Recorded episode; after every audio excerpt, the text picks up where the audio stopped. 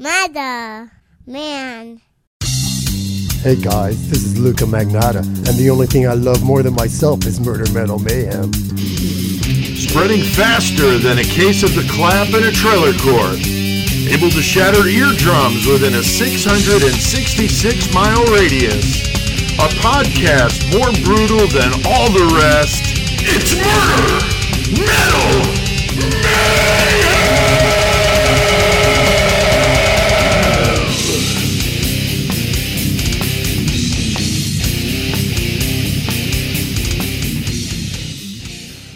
All right, what's going on, guys? What the fuck's up, motherfuckers? Tearing it up here in Heyworth on a Tuesday night, doing a little murder metal mayhem at, of course, our home away from home, Horns High Studios. Yes, sir. For the Horns High Podcast Network. So, uh, episode 126, man, they they fly by, guys. It's really uh, pretty crazy, but Not gonna be long till we're at 200. Like, I what know, the fuck man. Just it's happened, bro. it's insane. It's really insane. But I got Chris and Joey here with me, and looks like you guys are raring and ready to fucking go. Everybody's right. doing okay, COVID free. yes, sir. That's good. That's good. What uh, shirts are we wearing, Chris? I really like that shirt you got on. Bloody obstetric technology. I think I said that right. Yeah, so, yeah.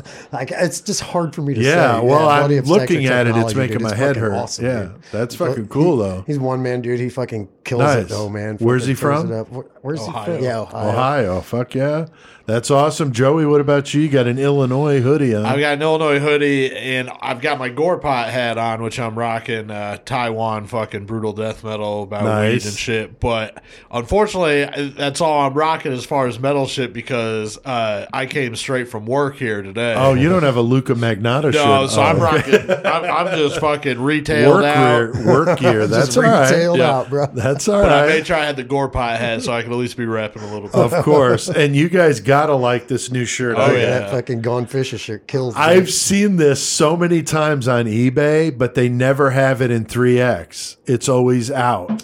right. Well, I just happened to see it, and I'm like, man, he's got a Kuklinski one. He's got a bunch of them, this Really? dude. Oh, yeah. Nice. The Kuklinski one I really want. And I'm actually going to contact him and see if I can get one in my size. 3X, yeah, yeah. Because he's got a Gein one. It says no pain, no Gein on it. He's got this one, Gone Fishing, Albert Fish shirt with devil horns and oh, like yeah. zombied out eyes and shit. But all his shirts are like that. The Kuklinski one's got the eyes like that too. It's sick. Yeah. I don't remember what his says on it. They all have funny sayings on them. But the guy's out of Brooklyn and he's killing it. But finally, I get a um, in my size, so I ordered it, and it came pretty fast. I mean, I'm fucking waiting on all kinds of shit. Yeah. And he got this shit out, and I got it within a week, which is you know uh, today's standards standards is pretty damn good. So. Very cool. All right. Well, uh, last week, guys, we did Brutal Rewind 5 on old Sam Little. Yes, sir. Chris, he was up to no good. Yeah, killed a lot of people. 19 Fucking states worth. Yeah, fucking all over the goddamn country killing. Oh my God! Like legit Henry Lee Lucas. Like Henry Yeah, Lee was that fake bullshitting. Yeah, this was. Yeah, so I he mean, died, so we figured we'd go back and cover him a little bit more. s- you know, Right. update on what he's doing in life. That's Nothing. right. Nothing. Pushing up some daisies, I guess. But uh, uh, episode 79 was the original uh, episode we did on him in December of 2019. But like you said, he died. So we thought, well, Brutal Rewind, when we take an old story we've done and touch up and maybe update some new news. And since he passed, we went ahead and did him on that one. And those are short episodes. Uh, a world record for Murder Metal Mayhem, 18 minutes. That's uh very fucking new. God damn. That's crazy because yeah, we set out to keep these episodes at an hour, and then well, we blew that pretty quick. I think the first episode was like fifty nine or fifty eight minutes, but then Right. every one after that was over, Got retarded. getting to two Sorry. hours. We never hit three, I don't think, but uh, anyway. So yeah, 18 minutes. Uh, we're at 800 listens or so as of this afternoon. So not bad for a brutal rewind. Of course, those are brought to you by Shakers Cigar Bar up in Milwaukee. We also we did two things on Tuesday. We did that and Chris, we did a fucking uh, got- Patreon. Yeah, we got Scarface or Al Capone for the Patreon yeah. listeners. Joey, that was fun. That was a good one. Yeah. Yeah. Yeah, fucking two hours and some minutes of fucking all Al Capone, baby. brutal, man. Gangster, Tommy guns mowing each other down. St. Valentine's Day massacre. Syphilis. syphilis, fucking hookers, fucking all kinds of shit. Alcatraz. I mean, it's just Oh, a good one. But you got to be a subscriber to the 666 Club to hear it. So But that's. now, I mean, all the shit that's on the Patreon. oh my god! But now you can get the Capone we're talking about, the full Dahmer and the full Ramirez. You're only paying three. That's a buck of fucking uh, each one of those. right. So On top like- of all the interviews and Right. stuff. Yeah. So much other shit. They, they get a lot. Three bucks for Christ's sake. So go to the episode description or go to patreon.com slash murder metal mayhem and you can do that. And like Joey said, get all that cool stuff plus discounts on merch. Got these new t-shirts coming and you're not going to want to miss it. So Oh, yeah. all right. Well, tonight, guys, we've got a good one. We've had a lot of listeners really fucking fired up for this shit. Headed Luca. back north uh, up up that border. That's right, Up up, in Canada Ken and. Barbie territory up there. Canada, You know- which you know- kind of is drawn into this story. It is. It is. you know it how is they funny. spell. You know how they spell it up there. What's Same that? way we do. C A N A D A. For Christ's sake, we got a lot of listeners in Canada. damn. I hope you didn't get them upset. I mean, I'm sure I was told that by one of those guys. probably, probably. So thanks to all our Canadian listeners. We're doing the narcissistic piece of fucking shit, Luca Magnotta tonight. It's going to be crazy. You know what's fucked up is all these Canadians that we do. Yeah. Like him, and then fucking, you know, Obviously, Bernardo. And They're then- all like hot, up and- on themselves. Yeah, well, and even, Pickton, and even In Pickton, Pickton, like yeah. he was still like he was a piece of shit and gross, but Pig he farmer. like, but he was He loved- narcissistic. yeah, very True, narcissistic. true. Like every one of them Yeah, up there that just is has true. this I kind forgot of about fucking Pickton. mentality or something. Yeah, so uh, so this should be good. If you watch that docu series, "Don't Fuck with Cats" on Yeah. Netflix, that was pretty big. I know that's when I watched it. I was like, "What the hell's that?" Don't fuck with cats. And this dude is fucked up. I mean, he does these videos where he kills kittens, and he gets people just fucking fired up. I mean, he's doing some sick shit. But they're all saying, "Hey, he's going to graduate to human beings," and nobody will listen. So he starts to fucking do that, and he fucking kills this dude and hacked. It's a fucking brutal story, Pretty violent, dude. Yeah. and it's all it was all posted online, which is so fucked up. Uh, we're gonna get to it, but it's a good one. But you're gonna want to face plant his ass into a fucking parking lot or a concrete block wall uh, when you get done hearing about him. Just a piece of shit. that. That's a hate crime. That's a hate. Yeah, so we'll do that, of course, in the murder segment. Uh, got CK. He's warming up. He was getting some snow up there in Danbury, Connecticut, but he's ready. All fired the fuck up. Amazingly, he picks a Canadian band Yeah. uh, doing Exciter. so that yeah. should be Right, cool. Old school fucking metal band. He's all decked out with leather, leather spikes and wristbands, running up and down Wild Man Street, screaming at the up fucking, cars. Big ass spike gauntlet on his arm and Yeah. shit, just fucking tearing it up. screaming violence and force, which is of course the the song uh, the the one I remembered from back in the day. The Dude, song. I always feel like everybody should have fucking bowed the fuck down with their fucking spikes and gauntlets when Wasp came out with the fucking saw blade. the saw blade. Yeah, yeah, Well, I no to see them when they When opened. they well, it was they co-headlined. Yeah. that shows how big they were at the time. Wasp and Metallica Oh, co-headlined the show. It was on Ride the Lightning tours. It was Right. fucking sick. And then Armored Saint opened. Oh damn. So you got to see whichever night they alternated who Who headlined. headlined, No Okay. shit. right and then when they headlined, of course, they played last and they played a little longer set. Yeah. So I got to see Metallica headlined and, And Wasp, Wasp played first. second. And Wasp was badass Oh, at I'm the sure. time. Yeah. Especially with the circular Fuck saw yeah. blade and Blackie Lawless with the blood. And it was cool. I mean, it was great, but Metallica was just like, wow. Yeah. I was an arm's length from Cliff Burton. That's awesome. Watched him do anesthesia pulling teeth. It was the fucking.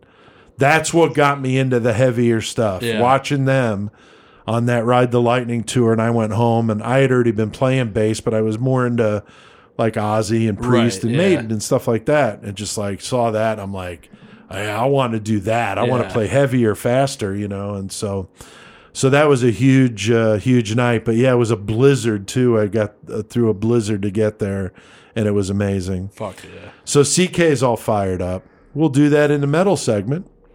Got a new killer cage match tonight, guys. Chris got a few listeners to thank. We got Layla's. I'm assuming Z. Layla Z. I think I don't know. Uh, sorry if I'm pronouncing that wrong, but uh, we got Rebecca Boomsock and we got Wesley Hudos. So thank y'all for the numbers. Man, Fucking- Rebecca is just a fucking. She's like a like you play bingo a lot, don't you? You call out numbers. And I'm gonna I'm gonna bust her out, but Layla Z, that's Stephanie's mom. I wondered if Okay, that's who okay. that was because she ordered a shirt too. yeah, so ju- yeah, Yeah, we're that's keeping cool. it, we're keeping it all fucking legit. Around Yeah, Hell that's yeah. awesome. Yeah, we don't want anybody to get. And Wesley Hudo, of course, former drummer of Slug Trail. Um, Yeah, he's right. not playing right now that I'm aware of, but excellent drummer and a listener of the show. So thanks everybody. They gave us some random numbers, and from those random numbers, we got a pretty good match tonight. I don't know what to make of it. Joey, who do we got fighting tonight in the cage? Uh, the hippie Jesus himself, Charles Manson, Nice. fighting Peter Kürten, Vampire Dusseldorf. I mean, and they're gonna be fighting to the death in a cage with two objects and variable. Right. But yeah, So fuck- anything can happen. Manson and fucking Kürten. I mean, what a fucked up match. yeah, that is. So we'll have fun with that. that. should be fun. and of course, we do that in the Mayhem segment.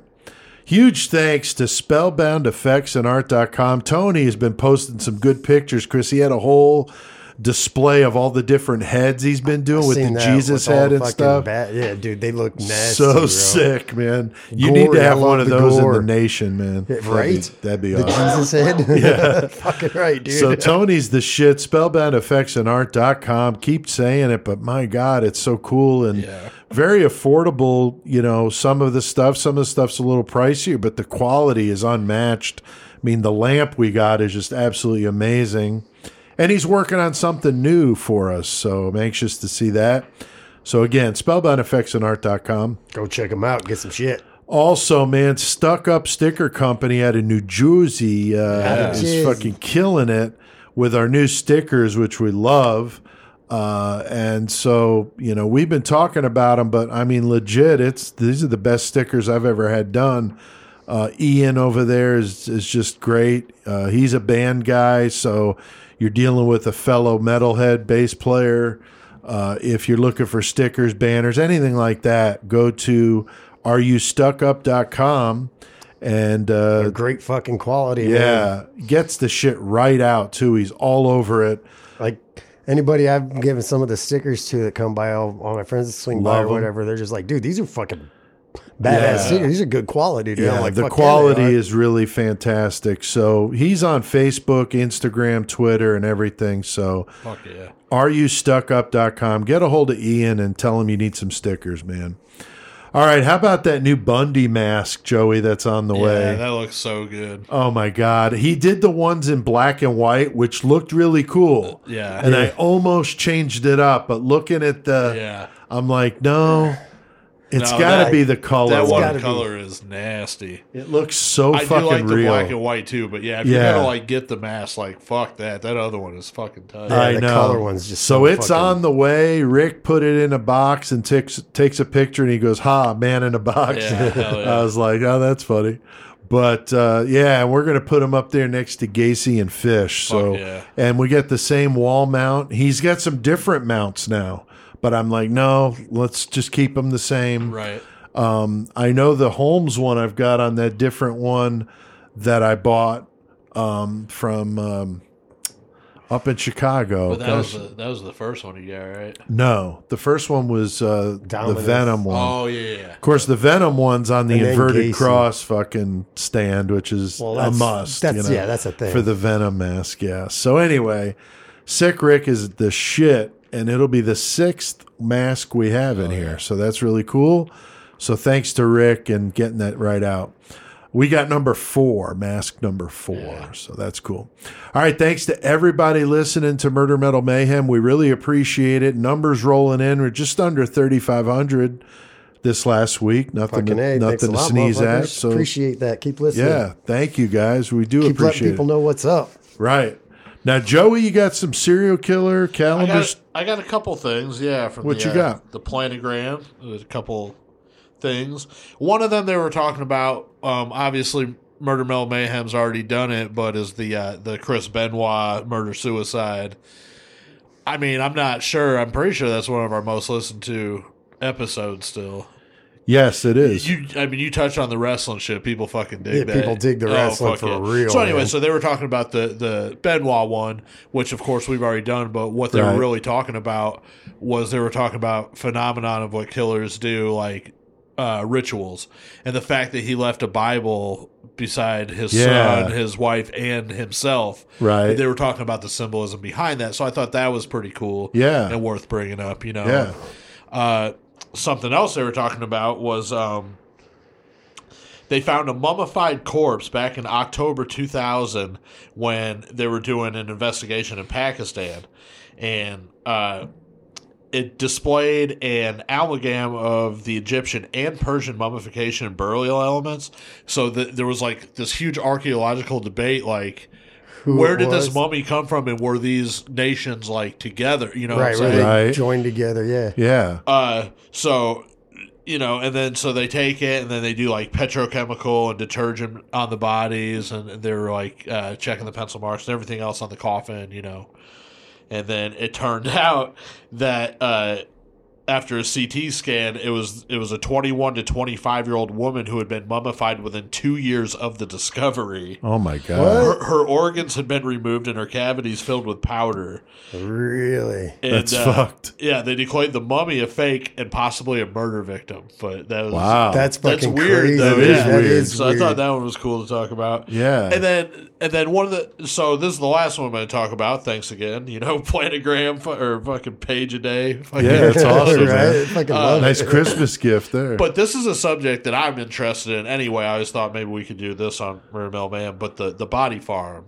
oh You yeah. know what I'm talking about? yeah. So th- they're talking about uh, the first one that came about was in 1971 by William M. Bass, and it sits on two and a half acres of wooded land down in uh, University of Tennessee. Okay. and that's anthropo- their anthropological research facility. Um, and basically, if somebody doesn't know what a body farm is, it's a research center where they have uh, bodies that have been uh, donated, Donated, to right. them to science. They study Right, and they put them in all kinds of different situations. right They put 'em water in, right, out in the field, right, in or the a woods. car wreck Car, situation. yeah, I was gonna say Right. car wrecks. and they and they study these so they can see the decomposition process. They can learn things for forensics, Yeah. all kinds of other things. They're So- actually thinking about putting one here. There's one I think at University of Eureka or the Eureka College. There might be one over there, but there's definitely one, uh, the Complex for Forensic Anthropology Research at Southern Illinois University. Cool. So there is one in Illinois. I Yeah, they're that. talking about trying to get a forensics program at ISU, and that could be part of it. That'd be That really would cool. be awesome. So yeah, the body farm thing, I always thought that was pretty cool. Uh, they do like they fucking work with so many fucking criminal elements. And, Yeah. and That'd be a great episode. I think that'd be I- cool. I've always wondered, like,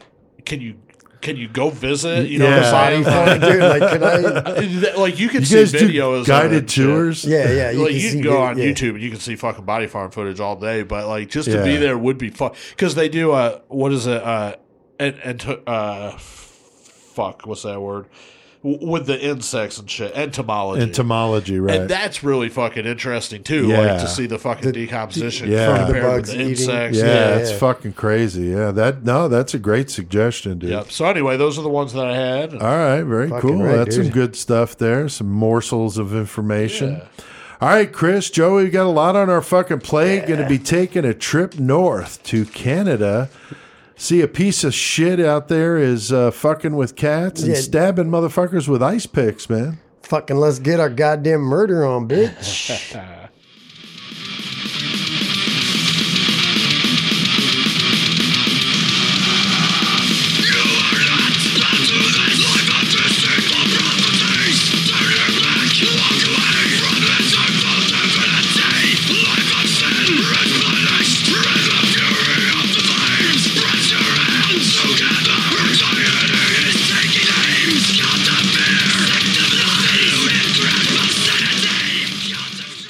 Fuck yeah, man. yeah, that shit kicks ass. bro. Battle Grave, another fucking Australian band from good. Melbourne.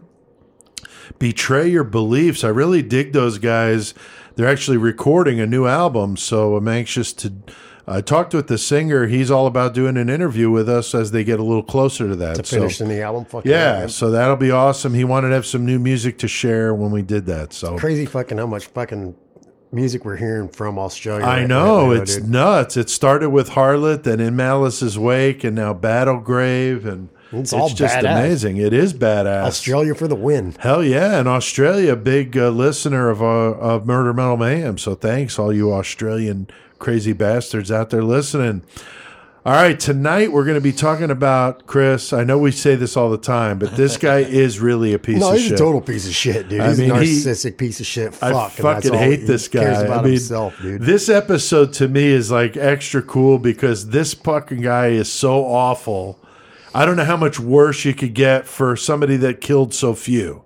You know what I mean? He's just such a piece Right. of shit.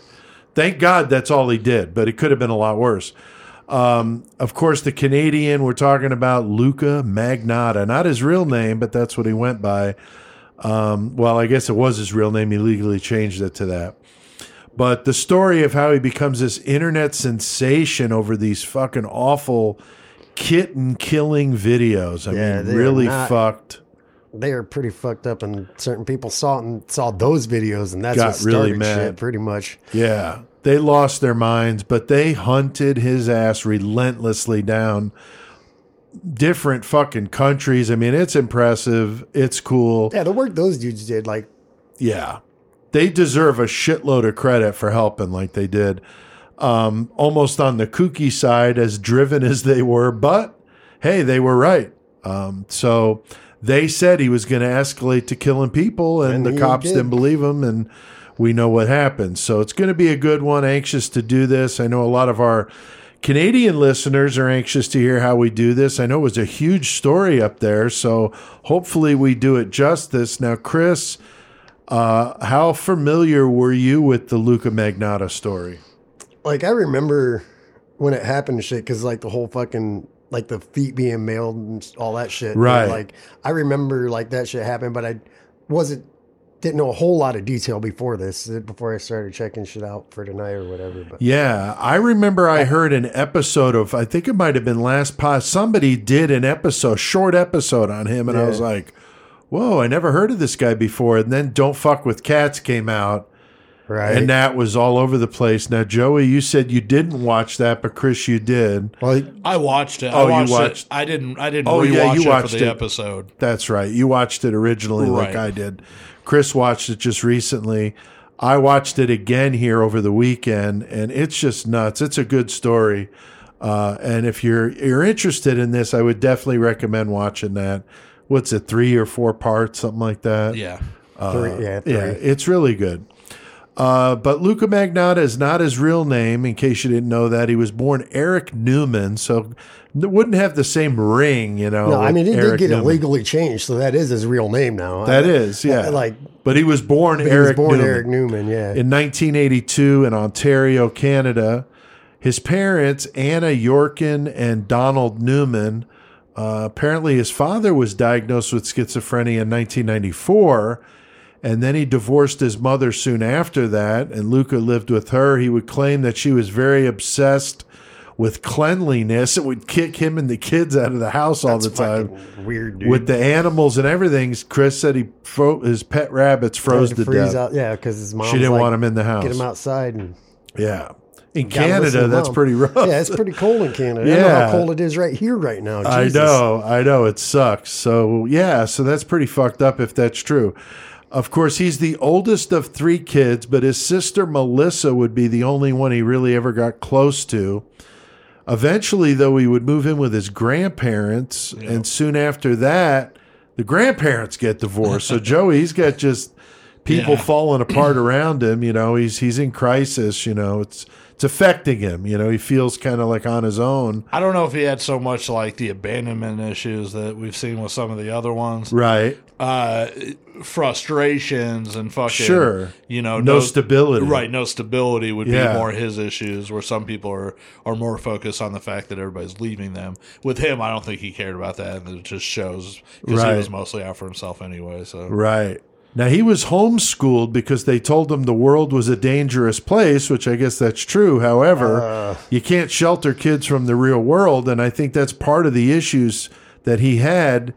He does actually go to high school though. He was picked on by others and many said he was just kind of like you didn't even know he was there. Yeah, pretty much. Like So, nobody paid attention to. Him. Kind of really. sad, you know, story. At age 21, it's 2003, this is when he starts to get a little crazy. Uh, he starts appearing in gay porn. He's working as a male escort and as a stripper. So dude's making baller ass cash though, bro. That's what he's claiming. That's what he's claiming. He was very obsessed with himself. I mean, if you watch these documentaries and stuff, you just want to punch him. and shit, dude. He's just got all these videos of himself with like his shirt open and like fucking ridiculous. Like, talking like he's like the shit, you know, and like pictures of him in like sports cars and dude, it's fucking at fucking these like prestigious places, but then later they find out the shit's all photoshopped and it's not even him, which is fucked up. Um, he's totally into cosmetic surgery, has his nose done, multiple hair implants. He was also looking to get muscular I implants think those are to like make the himself dumbest look shit. good. I know. Like you got all these muscles, but you you're like that fucking episode of SpongeBob when he's got the blow up fucking muscle yeah, and arms, he's like bro. all puny, you know, Yeah, because he was like a little skinny dude, you know, Right, so he didn't fit. I don't think- that muscular look. You Anybody know? who gets any muscle implants is stupid. Though. I That's not agree. Like Lift you, some fucking weights. You look man. like you Jesus can do shit, but you can't. Right, exactly. Um, he appears as a model in Toronto's Fab magazine uh, under the alias Jimmy. Uh, he also tried out for a reality show, Plastic Makes Perfect. I thought that was a good name. uh, but he was turned down.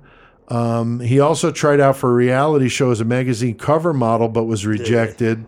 And they show a lot of that on the- those you, docs. You see so- the interviews, you're like, yeah. like you can watch, just go to YouTube and watch just the Right. interviews, and he is like, he loves himself. Yeah, I love that one where he he told the judges that some people some people consider me devastatingly, Devastatingly, good looking. yeah, right, like- you just want to fucking I- face plant him, man. You know, just really gets on my nerves. His voice is deep, but it's like real pompous. I mean, he's just a fucking asshole. Uh, Chris, I mean, this dude is so fucking obsessed with himself and being a celebrity, and he obviously is like willing to fucking literally do anything for that. like legitimately anything. for Yeah. that. like he uh does some bad things with that other girl too before all this. that We'll get into a little bit. Yeah, but that's just fucked up. I mean, somebody that driven to be a celebrity, you know, he just wants to be. all he cares about himself and his image. His like he said, Right. his image is all that matters. His looks is all that matters. Intelligence and anything else is second. Right. His looks are the number one thing. Right. If he doesn't have, so fucking He said, weird, "If I don't have that, I don't have anything." Like, Right. Holy fuck. dude, yeah, what are you going to do when you're 50? You know what I mean? God damn, bro. So, Joey, it's amazing what this guy goes through, though, to get that fame. I mean, dozens of profiles online. So, he's creating like a buzz for himself, but he's doing it by himself. So, it's like he's got all these fan pages and stuff, Yeah. but it's all him. I was I was trying to find the exact number. It's fucking ridiculous. Oh, like, oh, it is. Like, There so many of like them, dude. triple digit fucking profiles. that he all made and like all the comment basically and everything was him ba- yeah, pretty much and he's just creating his own online hype, Right. By creating a community of himself, Yeah. so that the other people that see it think, you like know, he's oh a this big guy, deal. somebody yeah I mean, the fucking. I mean, the psych. That's I don't know. It's psychotic, but the dedication to do that too. Oh my god! I know I've much got like a few bro. Facebook pages and I can't stand it. I this can't, motherfucker's yeah. running like fifty or sixty of them. Yeah. No, not even exaggerating. It was insane. you Yeah, it's fucking crazy. Yeah. So he is just all about it. Uh, 2005, though, he starts getting into some trouble. He gets busted on one count of impersonation and three counts of fraud for applying uh, for a credit card as a woman and charging $10,000 in merchandise. that's the best way to do it Yeah. Uh, he also befriended, This is awful. Befriended a 22 year old mentally challenged woman in 2004, and he runs up thousands of dollars of credit card debt for her.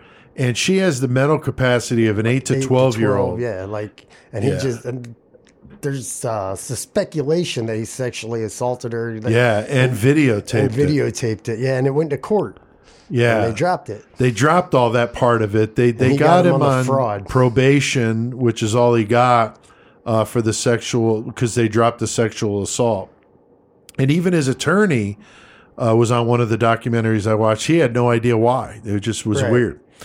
Like so if he had been on fucking, if they didn't drop the sexual assault, right, charge, he'd have been like- in jail. Right, he might have. If it, and if he, even if he was out of jail, like he would have been on like uh, sexual list. predator watch list, and he Right. would have they Reporting in and stuff in and all that. Exactly, would have been a little harder for him to get away with some of the shit he was doing. definitely. So yeah, so we hear that all the happened, but it time. You know, been, would have been harder. Yeah, if he would have done some time, he might done none of this may have happened. You know, um, in 2006, uh, he changes his name legally, as we said, to Luca Rocco Magnotta, uh, trying to sound like an Italian, I Right. guess. Uh, to reinvent himself. In 2007, he files for bankruptcy with nearly 20 grand in debt.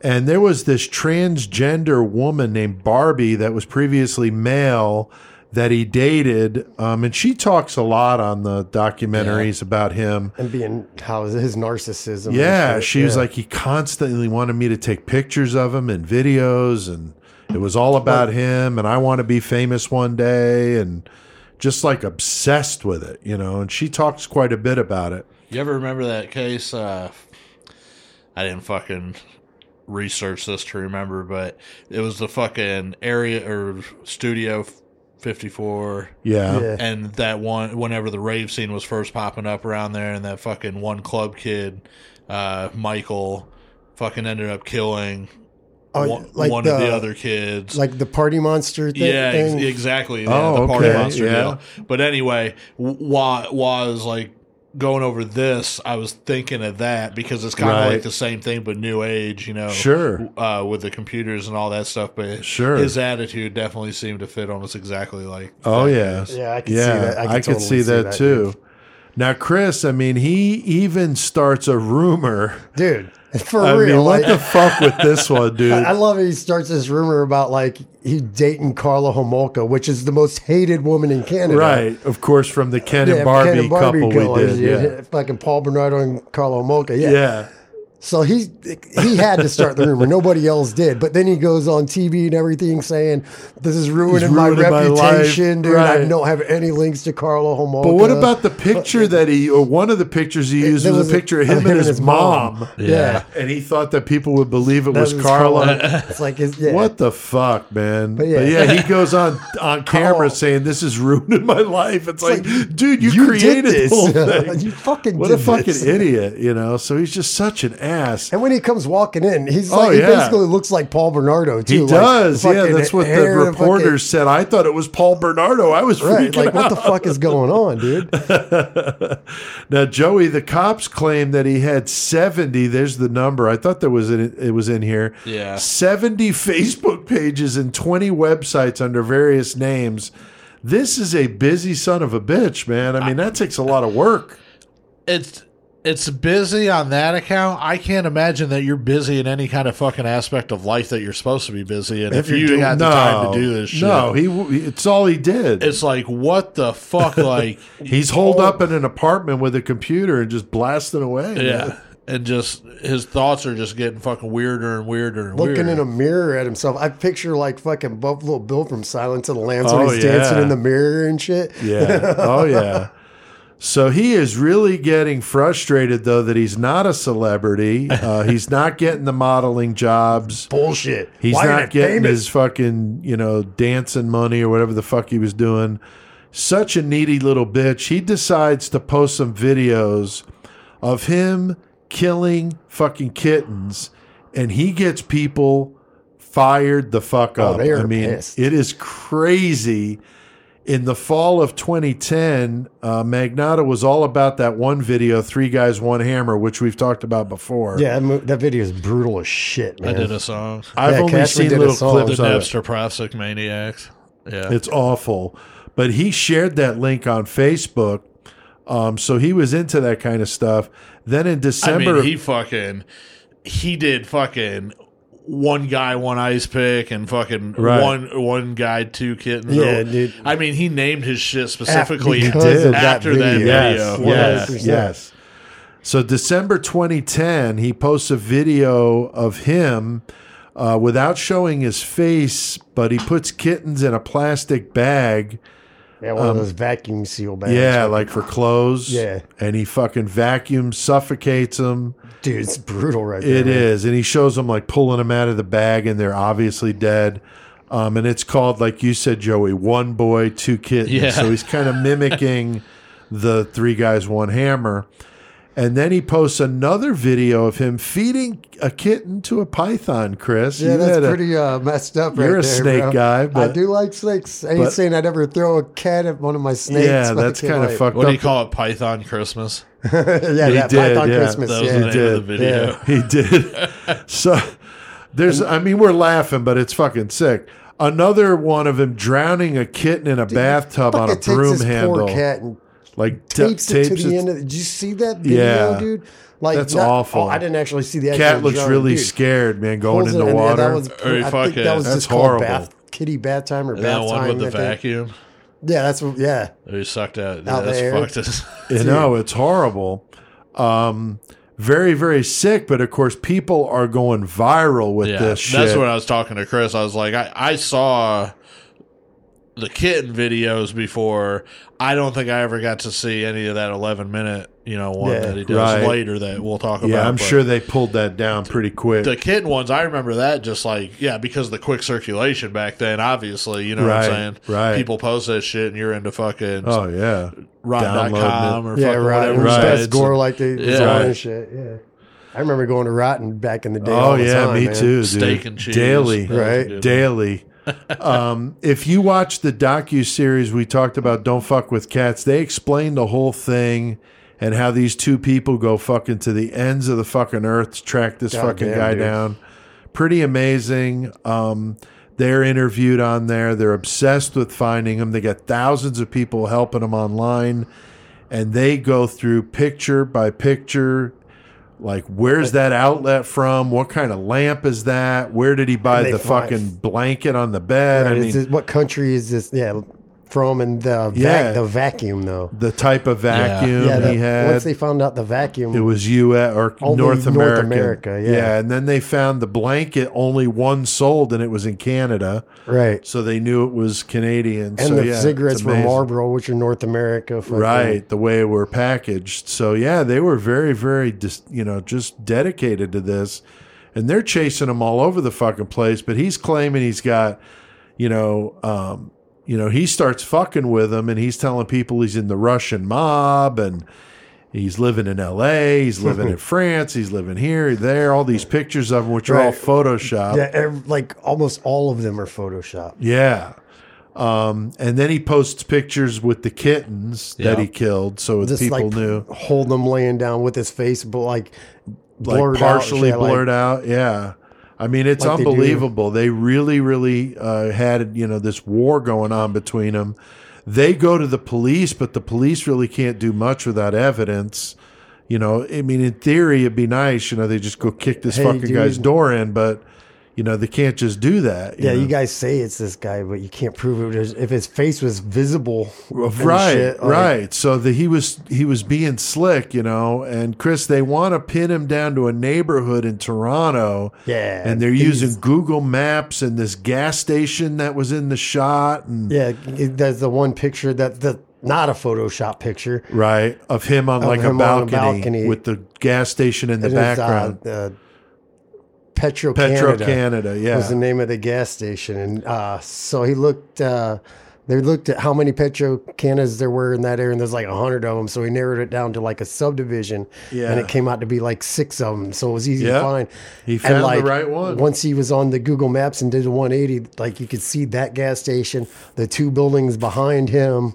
Or behind the gas station, Right. and when you go back around, you can see the building where he was standing at, and they're like, "Yep, that's the fucking place right there." Yeah, so they were like all about it.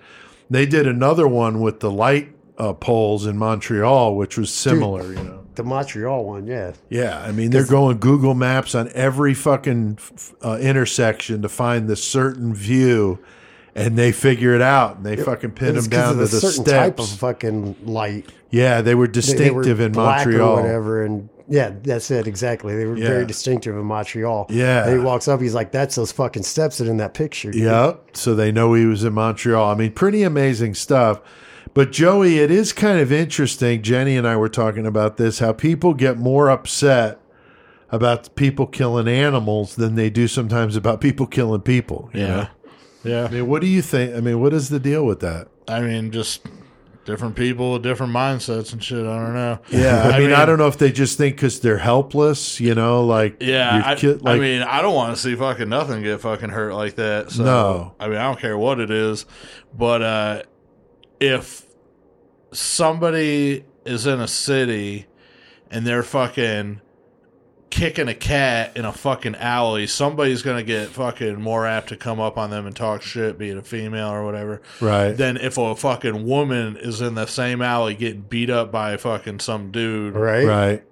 No, people will fucking just walk away from that. Yeah. And they used to say back in the day, like in the 80s, you know, it's not so bad now, but like New York City and stuff, like you don't yell help, you yell fire. fire. Because that's the only way anybody's going to come running. because they Oh, want to wow. see it. Yeah. And that's Oh, fucked that's up. fucked up. That's fucked up. But That is. it- I mean, but that's, you know, the way it is. And so I kind of, I mean, you've seen it over the years, you know, if you've been around, like, the the way that people you know act with animals and pets is way different than it was you know Right. back in the day where you fucking take your dog out and shoot it if it's fucking sick and Right. you know you don't spend five thousand dollars at a fucking vet because that's fucking your whole goddamn half your fucking check for the next two months and Right. so you know people had different mentalities about it but i mean we also used to just do shit like drive on our fucking dad's laps and fucking Right, yeah, i mean shit was different and so you know things No, were taken I on a different you though. uh, But so- the animal rights so the crowd animal is rights very group- fucking vigilant. man. Right, they're they're big and they've been huge, so that's why you see the difference,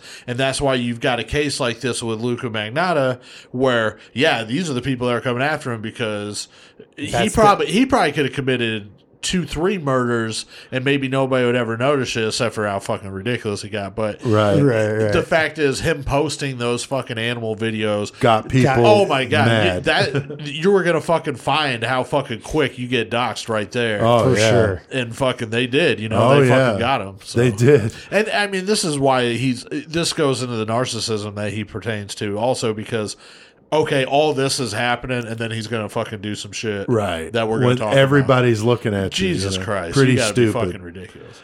Um, despite knowing that he's in Toronto, the cops are not able to find him. Uh, apparently, he's not. Luca's not satisfied with his internet fame of being that dude that kills kittens on video. He has to fucking up it a little Step bit. it up, boys. Decides to graduate into killing a human on video. This And fucking he told dude. him. He told him. Uh, there was that one thing that uh, that my the note or whatever that said, "I plan on filming more movies. and Yeah. the next one's gonna include humans." yeah. Like, like he, he thought he was filming movies and shit, like, Right. movies, movies, which is fucked up because damn, he loved movies. Yeah, apparently. uh, in May of 2012, he starts promoting this new 11 minute video that he posts to Best Gore entitled One Lunatic, One Ice Pick. And it shows a naked man tied to a bed being repeatedly stabbed with an ice pick and a knife. And still, with video rolling, dismembers the body and has sex with it. I mean, Good what the fuck, man? He's not good. Uses a knife and fork to cut the pieces off the body, gets his dog to fucking chew on it. He winds up killing the dog in the bathroom, too. Yeah. This He guy got that is dog just to kill it. That's why it was on the video. Yeah, because he got him, like, uh, was it a couple Like, weeks before? Not even like a, a, day or two before. That's true. It might have been that He close, got the yeah. dog and like, like he got it for that reason, just to taunt people. Yeah, that's fucked up. Um, he's posting shit all over the place about him being dangerous and a psychopath. Yeah, no shit. But I mean, Chris is just fucked up. I mean, it's it's bad enough he's doing this to kittens, but then he steps up to dogs and then fucking humans. I mean, what the hell with this guy, man? He's definitely trying to make a name for himself, but not in the way that you want to be. I guess. Right? Yeah. I don't know what he But expected to get from this. Other than a jail cell. you know? The, he, the fact, like Cashman said, the fact that he is so into himself that he knowing that there's actually people already legit looking for you because of some cats, and now you're gonna post this shit. Like you are so about yourself, thinking that I'm getting the fuck away with this no matter what. Right. They're never gonna catch me, man. Like the movie Catch Me With You Can. He loved that fucking movie, dude. yeah, But I thought it was interesting how he drops these little subtle hints here yeah, there. Yeah. to to help taunt them and the whole "catch me if you can" thing. He was all about that movie. yeah, he lo- he like you said, he did leave little like little like Easter eggs or whatever, breadcrumbs. Yeah, breadcrumbs, whatever the fuck.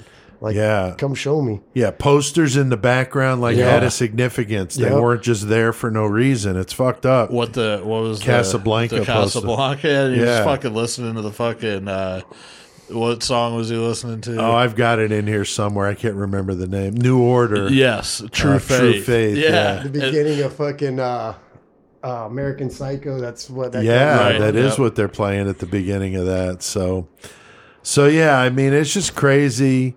The police are notified and they analyze the video as well in an extended version, which they claim shows him cannibalizing the Right. victim. That's fucked up. Which they, I mean, they fucking confirmed that. That wasn't a speculation. No, the They cops said, said because that. of what they saw. Yeah.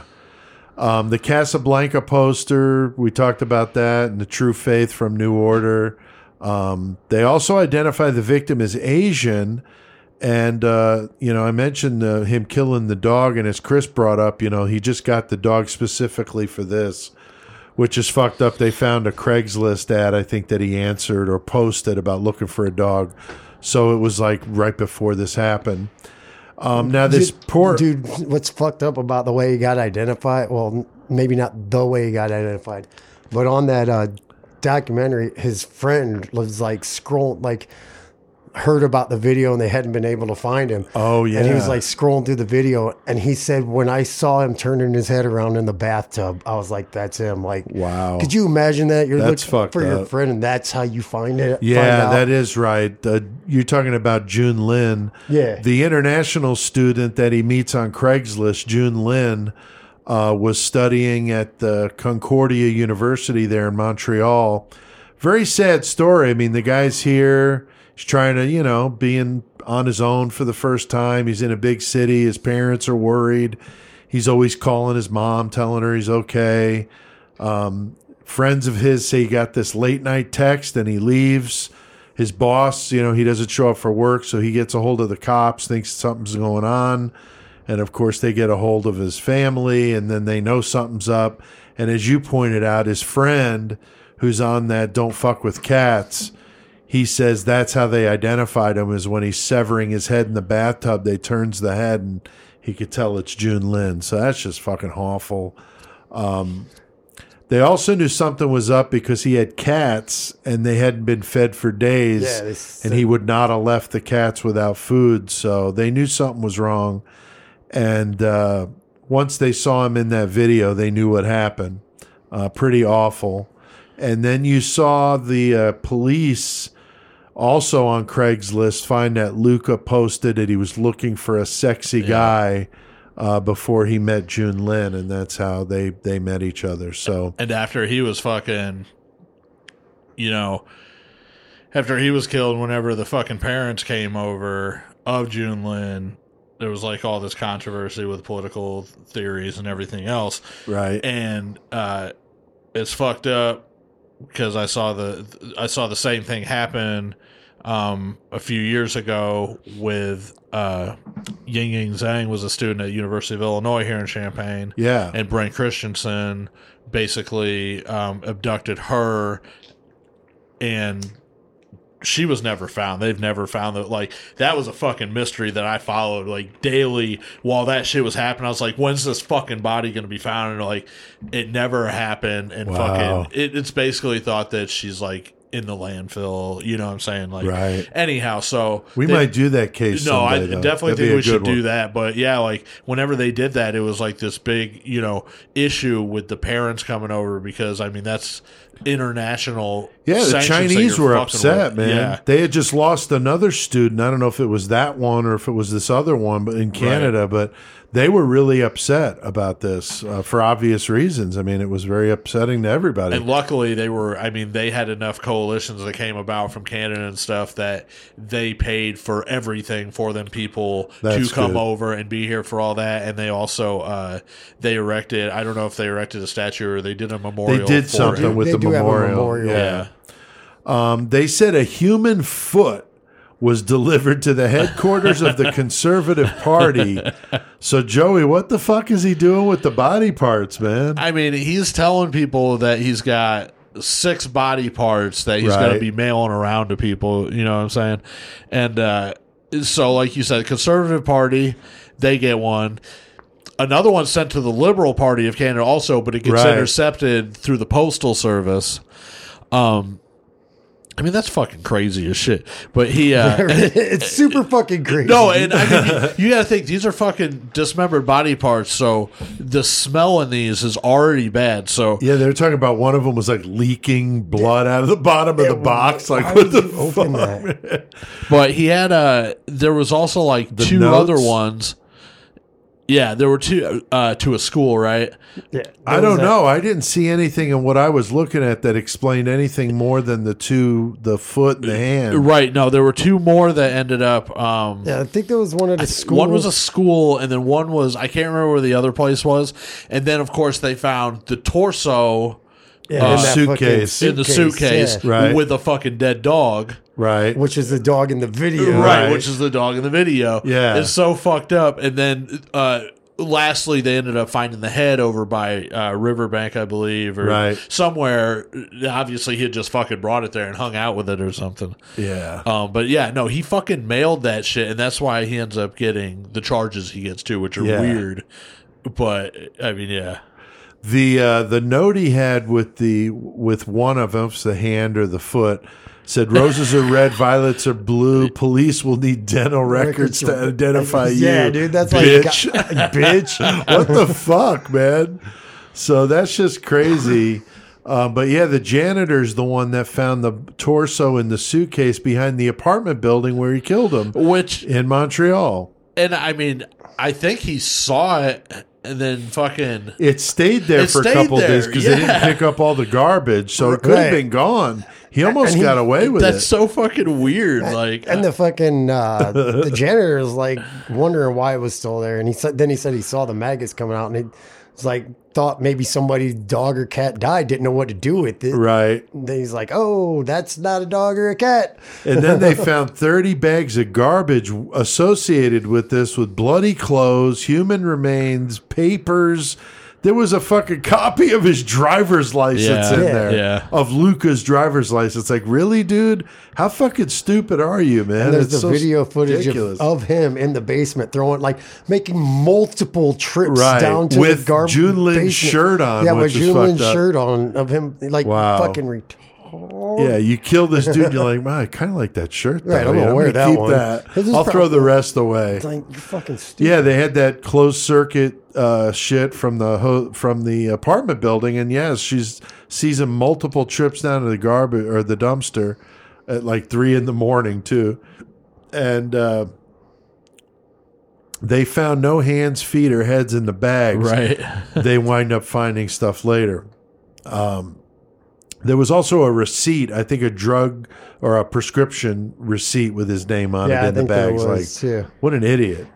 Um, but at first, they thought Luca was the victim. They didn't realize he was the because killer. Because all his identification Right. Right. everything was in there. So they're just like, oh, we're looking for him as a victim. Right. This is our victim. Right. fucking Trying to figure out who did that. Yeah, I mean, Chris, it looks like you know he's definitely got the fame that he was looking for. I mean, he's got the whole fucking world's watching him now. Like I said, not the fame he's fucking wanted. I get. Well, Maybe it is the fame. he Yeah, I don't know. That's the confusing thing he about seemed this. Pretty fucking intent about doing what he was doing, like leaving everything. Right. The like talk.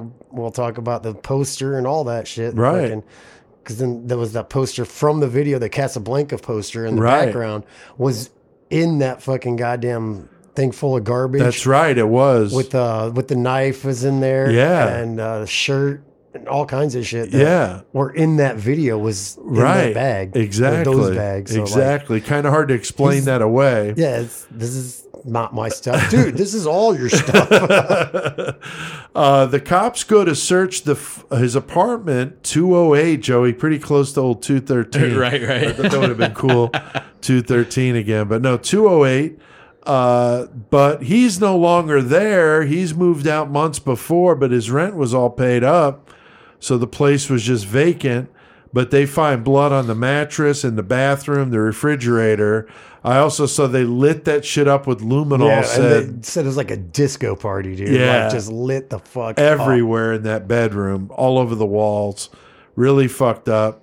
And then he leaves a message inside the closet said, "If you don't like the reflection, don't look in the mirror. I don't, don't care. care." Whatever." It was written in like red fucking marker or something Yeah. in the closet. So Right. weird. Like all cryptic, weird. yeah, in the closet too. It's like so cryptic. Like Yeah, and the uh. bathroom was all lit up too, because that's where he chopped him up in the bathtub, Yeah. Tommy style. You It know, said you could like see with the luminol, you could see like from in the video where, Where he he just propped like, him propped him up. up against the door. And, like, 'cause Yeah. like, god damn, man. yeah, that's just fucked up, man.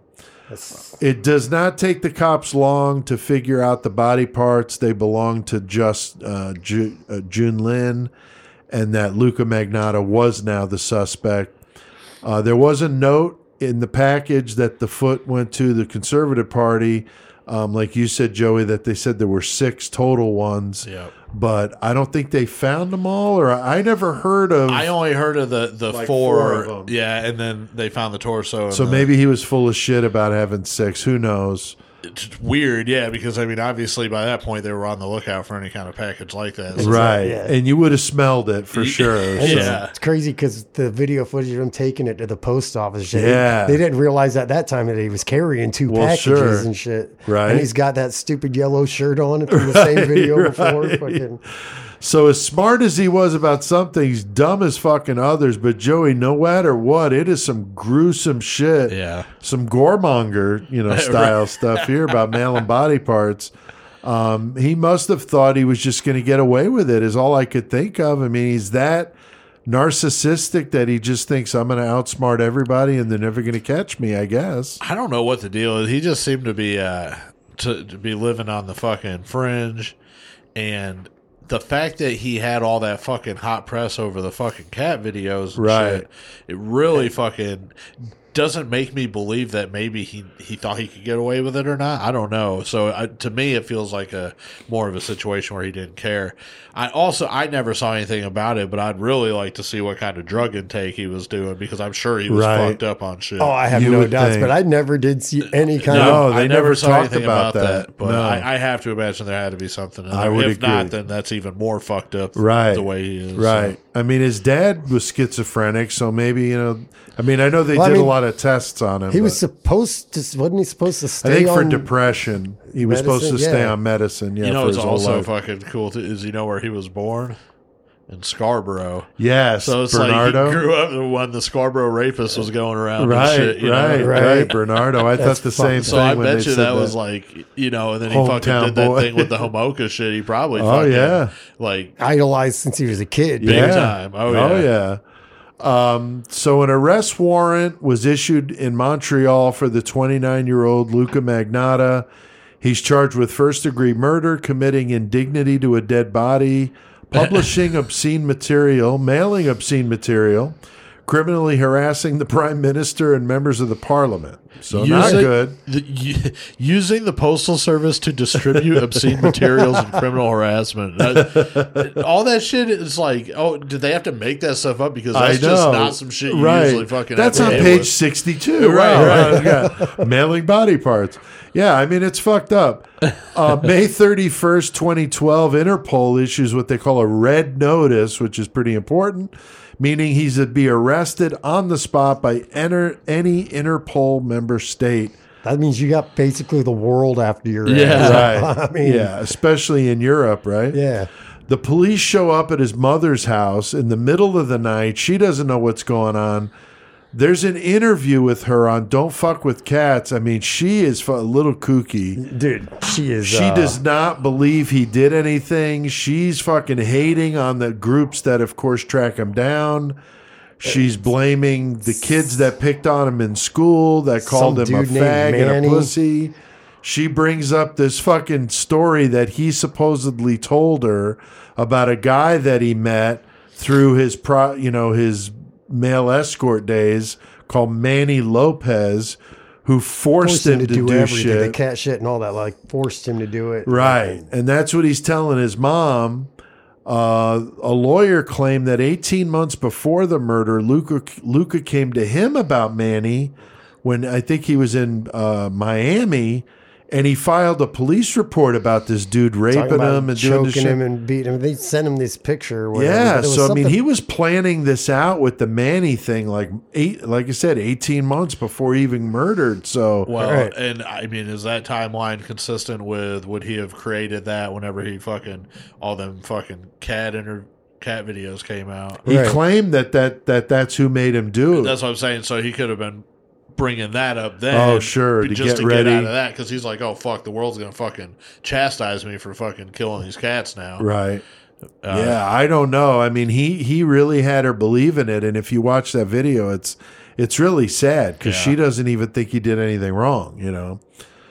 Um, now Luca Magnotta flies from Montreal to Paris under a fake passport in the name of Kirk Trammell, who's a that name has something to do with something. Like he said he's very clever with the little names he uses and stuff. Montreal police figure out what's going on. They give Paris a heads up, But he's gone. but he's gone when they get to the hotel. Um, his room was actually in his own name, which is pretty crazy. I thought that was odd too. Like Yeah, and I read hide somewhere, but only one place, that there was porn mags. I there was I saw the there was hotel. porn mags and a fucking vomit bag, barf bag. No shit. Yeah, And I'm thinking, dude, you got time to fucking crank one out while this is going on? Like, ah, let's just fucking whack it here, you know? Fuck. he I've probably kinda- filmed it. You can probably watch it somewhere. You probably, Probably. can. Fuck. They probably mean, fucking Magnotta's last free crank. I guess, he was man. using trying to use it to lure his next victim in. Probably. right? Um, he gets on a bus though and heads to Berlin, Germany. He loves the fucking chase. I mean, like you said, Chris, he was all about that "catch me if you can," and he used that terminology in a lot of his posts too. Yeah. The Paris police, I thought was funny. They were calling the butcher of Montreal. I saw. Yeah, I saw that too. Fuck. Now, Chris, the way they catch up to this Yeah. fucking idiot is great. Why don't you tell us? he's, June uh, 2012. Yeah, he's uh he's in Berlin and he's walking around trying to figure some shit out. Right. Walks into this internet cafe, and those of you who might not know what an internet cafe is, that's just a that's where you go in and you get on a computer and use the internet, paid by the hour or whatever. Right. So yeah, there you go. Fucking, but uh, he's in this internet cafe, like what, looking up himself, like in the news and everything, see where he's at. And the dude that runs the internet cafe, he like goes and sneaks over yonder, like he's just cleaning up garbage. Look at what he's looking at, because he wasn't expecting that dude to come walking in his No, door. He's like, "Wait, is that really who I fucking think it is, man?" Right? And he was on the Interpol website. Yeah, he's on the Interpol website looking at himself, and he fucking the store owner or whatever Yeah. he calls him, and then you see this video of like fucking Oh, God. straight up military style cops, Like like, 10 six, fucking- seven, yes. eight of them Yeah. come coming in this little inner cafe door, and he's standing in the doorway at the time too. Like he sees Right. him, and he turns around and walks back, like fuck. right. Yeah, he had nowhere to go, but it's No. it's just hilarious to It see that motherfuckers come walking in. Looking at pictures his- of himself. Yeah, looking at pictures, and you see his little bitty ass. And you got these big old fucking German fucking cop motherfuckers, Right. In like military gear and Yeah. shit. Yeah, it was pretty funny. So they fly his ass back to Canada in a military transport because of obvious security concerns. And they said no airline wanted to be associated with Yeah, him. So that. fuck you. Um, they said he cried out the whole way back on the plane. Um, but he smiled once the cameras were on him as he's let off the plane in handcuffs. He's not talking to the cops originally. He mentions the Manny thing to his defense psychiatrist. He's put in solitary, which no shit. Uh, I'm sure for safety and of course the notoriety of the crimes. It'd be, it'd be another one in a glass box. Yeah. Uh, he should have put his ass in a glass box. Uh, China is, of course, upset, like we said. I thought this was interesting. They name him Canadian Newsmaker of the Year. Yeah, they were not happy as well. People obviously. were fucking mad. I mean, it's legit. He was a newsmaker, but not for good reason. right, right. You know, I mean, he loved it. He Yeah. had the most fucking You articles. he loved it. He's oh, like, he had that yeah." shit up on a wall. I'm sure. He's probably all about that. I'm sure. You know. So yeah, it's pretty funny. Um, now the trial is set in 2014. Um, the police departments in Toronto are looking for the uh, you know get them on the animal cruelty stuff Yep.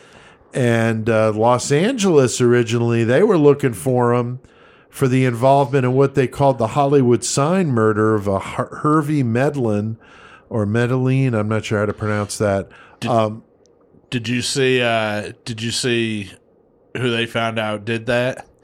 Who came up with that information? Um, yeah, the Grim Sleeper. No, Or- no, no, no, no. No, I'm not saying that murder. I'm saying the uh, linking him to the Hollywood sign murder was a ploy by the animal rights people. Oh. They started that because they had to come out and Oh, tell the cops. They were like, no, actually, we did that. Because their whole thing was they were trying to link him to that on there so that so that Luca Magnotta would come, Come out. out here? Right. Oh. And they would be able to fucking figure out where he Oh, was because wow. he'd be pissed and, you know, be like, hey, fuck you. I didn't do it. They're like, Oh, oh, and then they, shit. Shit. then they know where he's at. Oh wow. So that was like a ploy by them. So they had to retract that that it wasn't a true thing. Okay, that's interesting. Yeah, Yeah, yeah. I mean it's pretty crazy. They're all trying to get him for different things. Um, but they, you know, they did say yeah he had nothing to do with that.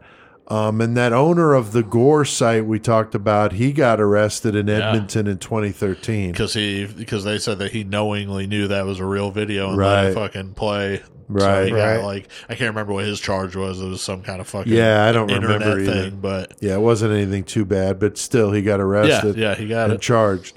Uh, Joey, he pleads not guilty, uh, but elected to be tried tried by a judge and jury. Uh, how did the uh, trial go? Uh, well, I mean, he got so whenever he gets arrested, it's 2012. He gets indicted by 2013, and he's going to go to trial by 2014, April 29th. The the uh, whenever the judge set the date, and I mean, it didn't take them long. Like he pleaded not guilty, but through the trial, he was obviously found guilty. They had the fucking weapons they found outside his house. and- Yeah, it only went on for twelve weeks, so Right. it wasn't like this marathon like OJ trial. but I saw, but I saw this uh, I saw this thing where they were talking about because like I said his his initial arrest in 2012 and then your your trial in 2014 people were like what the fuck? That's 2 years. What the hell's going on? Right. and so uh, they were talking about well up in Canada that's not so unheard of. And their deal is the higher profile of the case the more apt that is to be. So so they're saying okay well we have to find um, a proper courthouse and we have to find a proper judge and everything like that. And to me the only the only issue i have with that it's like okay the longer that you're holding this out, the more infamous all that fucking shit is, and the more people are fucking putting uh, uh, their idea in their head what they think happened. So your your probability of picking an impartial jury is fucking nil to void. After this long, everybody Yeah. knows Everybody who this guy knows is. Right. exactly. So I yeah. didn't really fucking, you know, I don't really dig it for that aspect of it, but that's the yeah, way but I that mean, it is even up there. here, a lot of these trials take a while to happen because of all the delays and So I saw scheduling Right. and all that Oh, stuff. exactly. Yeah. So they were saying, like I said, in Canada for the high profile cases, that's not as strange. So they had a few comparisons um, of other ones up there, and they said, you know, Robert Pickton. Uh, charged in 2002, and it was four years and 11 months before his murder trial started. Uh, the three people accused in the Shafia family murder case in 2009, two years and three months. And Paul Bernardo was arrested in 1993 for, you know, Leslie Mahaffy and Kristen French, and his trial began two years, three months later.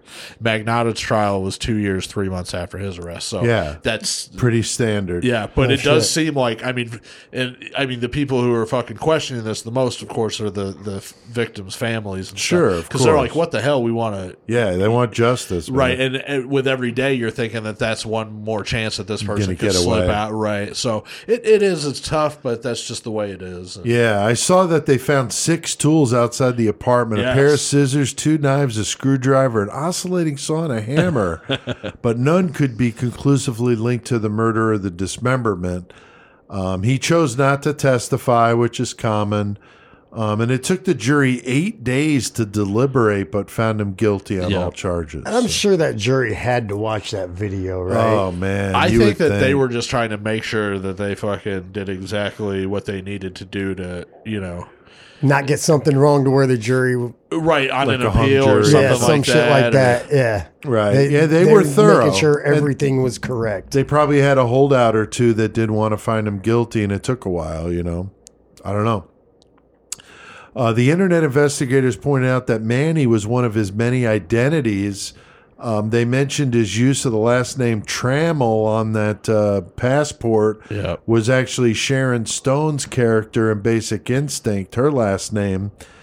And in one scene uh, where he kills her, or where in the scene where she kills her lover, lover with an ice pick, is just like he does with Jun Lin, with them tied to the bed. Right. So very, very creepy the way he followed that movie. That's His- He gave his mom that freaking uh, basic instinct fucking keychain. yeah, And like she straight said he loved that movie and whatever. Fucking so Yeah. like all the movie connections in it are kind of weird. yeah. I mean, and also in Basic Instinct, Sharon Stone's character's abusive boyfriend, who's played by Michael Douglas, is Manny. I also thought it was weird. The lawyer that he went to talk to kind of looked like Michael Douglas. And he does. And Luca thought- actually said, "Has anyone ever told you you look like Michael Douglas?" Right. And he said at the time he didn't think much of it because people had said that because he had the same kind of hair. and he I said thought he looked after like- all this came out, he was like, "Wow, that's so fucked up," you know, that he brought that up. I thought he looked like Michael Douglas and Michael Rappaport. Yeah. Both. So kind of crazy where he comes up with this Manny name from the Basic Instinct movie. So uh, his phone records on the night of the murder showed no calls um, because he said that Manny was trying to call him or was calling him, directing him what to do On the night of the with murder, Jun yeah. Lin, and there were no calls on his phone. So that was all bullshit. So. He gets found guilty, no big question here, but it did take eight days with the jury. He gets life, but is eligible for parole after 25 years, which is, I think, a Canadian thing. I don't know if it still is, but it was then. Yeah, I- We've sure talked about that. about that before with one of these cases where they don't just give him life without any parole. They have to do at least 25. But whether he ever gets out, I seriously doubt it. yeah, I don't. Um, he's also charged with 19 years from other crimes, but the sentence is to be uh, served concurrently. Um, doctors did find him to have a variety of mental health issues, but nothing that would meet the legal definition of insane. So. no, he's not insane. He's just narcissistic as fuck. Right. now, Chris, what do you think about the sentence he got? I mean, I, I mean, guess in got- Canada, that's about as worth, you know, the bad as it's going to get. I mean, they gave him life minimum of 25, but like you said, I doubt they're going to let him out after what he did. Fucking just like putting it on video or on the internet Yeah. like that, just doing like, and the severity of it. Right. I don't think he's ever getting out, dude. I don't think so either. Too high profile, definitely made you know the cops look bad. Um, you know, just it's a blemish on the fucking Canadians. You know. Now, I did see he was also investigated for a series of murders in Toronto, but no charges were brought due to lack of evidence. And there's also comparisons to the case of Mark Twitchell, who was the murderer that was inspired by Dexter, that used the internet internet as well. So oh, no that was kind of an interesting comparison there. I did see that the people, you know, that were searching for him for 18 months on the internet did feel bad that they didn't get him sooner. Um, Yeah. They felt bad that Jun Lin had to die, but I mean, goddamn, they they were commendable for what they did. Um, he also was really into serial killers. I was cu- I'm always curious when they mention that which ones, and I did from diff- looking at different sources. The Moors murderers The Moors murders were, were a big thing because he was using the victims' names as screen names. and aliases and shit. Yeah. And so that was interesting. Again, these little breadcrumbs. And like you pointed out, Chris, he was all about the movie American Psycho because that's where that song was from and the opening scene Yeah. of American Psycho. So he is incredibly vain, just like the character on American Psycho. So no surprise. Um, now, my opinion, after you watch the interview with the mother, you see how this dude was just coddled and pampered and never meant let to see the world and tried to keep him, you know, sequestered away. And I think all that played a part in why he was the way he was and kind of lived in this fantasy world. And his obsession with that movie Basic Instinct is just fucking nuts. I will admit, you know, my personal experience with getting thrown out of the house when I was 19 for no legit reason. Um, I'm pretty resentful when I hear stories of people that are coddled and babied because to me, I don't fucking like it because I know I was not. Right. So I'm like, man, you know, I had to fucking deal with shit like now, not like 10 minutes from now, right now, get out, you know? So I know what that's like. So when I see people like this, I get fucking aggravated. Hey, know? man, he got kicked out of the house so his mom could clean, bro. Right. But he got let back in, though. All right. Uh, Joey, Chris, anything to add to Mr. Luca Magnotta? Uh, I think we're pretty good, man. That was all right. Okay. Yeah, I thought that was nice. good. Yeah. Um, I did my research by watching Don't Fuck with Cats twice, so that was awful to have to watch that two times. Um, it's good, but it's just nauseating. Um, the couple other good docs, the one I really liked was called The Fifth Estate, called Hunting Luca Magnotta. Strongly suggest watching that one. I saw it on YouTube. Also, always love Murderpedia. They get some good stuff, various articles under Luca there. So if you're interested, you could read those.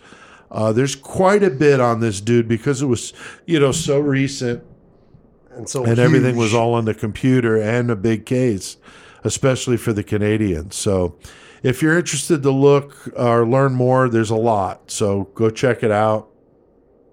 Uh, next week, we're going to do another bonus episode. This time, we're going to do it on our favorite metal musician. CK suggested this one.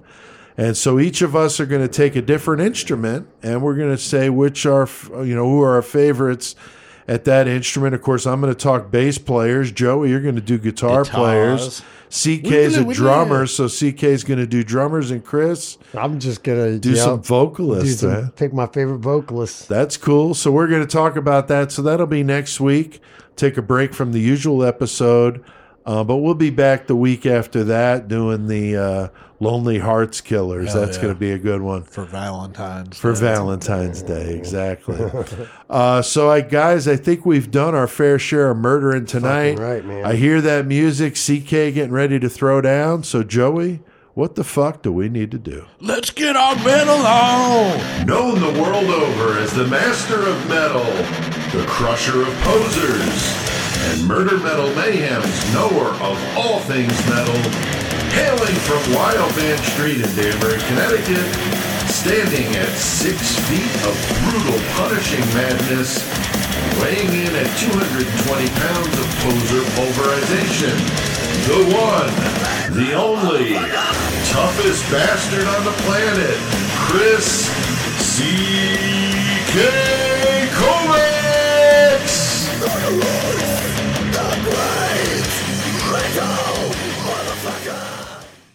There he is, great metal motherfucker. What's up, CK? How you doing? Yo, what's up? What is up, CK? You over there killing it on Wild Man?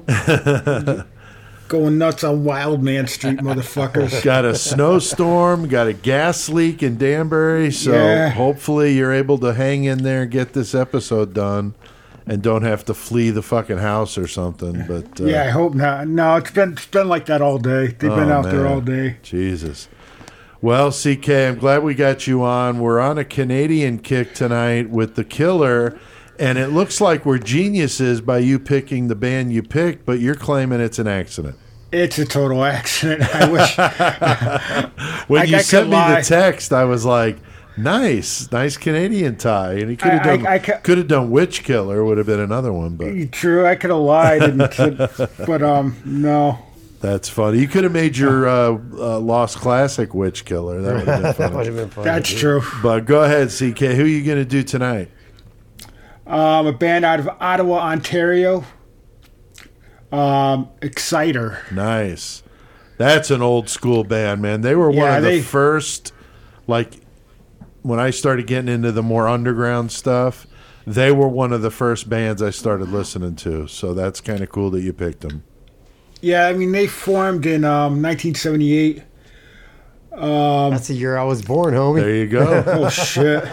Uh, originally called Hellraiser, um, changing it to Exciter, um, taking it from the Judas Priest song from the Stained Class album. Um, the, the song "Exciter," the first song on the album, probably my favorite, probably my favorite Priest album, along with um, Sad Wings. yeah. But originally they um, consisted. Uh, they were a three piece. They were Dan Biel- Beehler, John Ricci, and Alan James Johnson. Um, they recorded a demo which they sent to Mike Varney of Shrapnel Records. If anybody remembers Shrapnel Records, I think they're still around. Um, Mike Varney was like big Oh, yeah. disco- discovering like like the shredders um and early metal bands but he was big on discovering like Yngwie Malmsteen um Richie Kotzen um Greg Howe all those guys right. And he included their song one of the songs from the demo World War III on a compilation album that he put out in 82 and he soon after that he signed them to a record deal on, on, on Shrapnel. And they released their first album in 83 Heavy Metal Maniac which was kind of it was 83 and it was kind of like early early almost like early speed metal. Right. um, like a little bit of priest influence, um, stuff like that. Iron Maiden influence, Motorhead influence. right. And the funny thing is, Dan Beehler, the um, drummer, was the vocalist. Yeah, I was just gonna say it. That's the thing that always interested me about them is you don't see a lot of bands with the drummer as the singer. Right. Uh, no, I remember uh, Blessed with Pain, fucking Right. Ron fucking Right. drumming and. Yeah, local band here, blessed with pain. But yeah, that was that's different. It's not easy to fucking do. That's for sure. And then to play, and to play the music, they're playing singing. I mean, and the funny thing is, they're a three piece, so it's another Canadian band that's a three piece. You got Right. Rush, you got Exciter, you got Triumph, and funny enough, Triumph, their um, drummer sang a lot of lead vocals as well. Ah, But obviously, obviously, they're they were more of a hard rock Right. slash metal band than than Exciter, which was kind of like I said, speed oriented. I wouldn't say necessarily thrash right. maybe maybe early thrash roots. But um, they released Heavy Metal Maniac, and a year later they um, signed a deal with John San- John Sanzula with Megaforce Records in '84 and released Violence and Force, Nice. which was a little bit better record. Yeah, that's And the the one thing- I got. That was the first one that I heard. And and the thing that I, that always I thought was funny on the first couple albums is the guitarist um um John Ricci. He loved the fucking flange pedal. on those first couple. Overusing the flange a little Yeah, bit. he loved he loved he loved the flange on the first couple albums. He always knew it was Exciter because he liked to use that flange every once in a while. And probably probably the one of the few bands I used the flange as often as it did, but huh. uh, it As, worked for as him. a uh, non-instrument playing person. What is a flange pedal? A flange is like where it sounds like Yeah, it sounds like like, it's that. going in. A, it sounds like, it's it's going in a circle, kind of sound. okay, like like going in a circle type thing. Um, yeah, and they released in '84 um, "Violence and Force," which is a classic album. And um, you know, toured the U.S. with bands like um, Mercyful Fate, Anthrax. So they um were able to get in the U.S. and, and get known in the U.S. and they're for for considering, you know, they're underground. They're, they're they had a pretty good following in the U.S. Right. and um, you know, quickly and and back in those days, you quickly put out one album after the other. So '85, it was like. You know, you're going in the studio right after you get done touring a couple months, and you're going back in You the just studio start and all over. recording. Yeah, Right. start the You know. process over again. because because back then it, it's you know you wanted to keep your name out there and, and you didn't if you didn't have the funds to really tour or to tour a lot you know a lot of these bands did like you know a couple weeks here and there because you know these labels didn't have a lot of money to put in for um, tour support and usually came out of the um, band's pockets Right. and they quickly f- followed um, Violence and Force up with Long Live the Loud in 85. And it was, they kind of went, it was more of a mainstream metal sound. Um, I don't want to say commercial, but c- had a couple little bit more hooks. Kind of like, almost um, a European sound, like like like an accept sound, like like accept Right. and um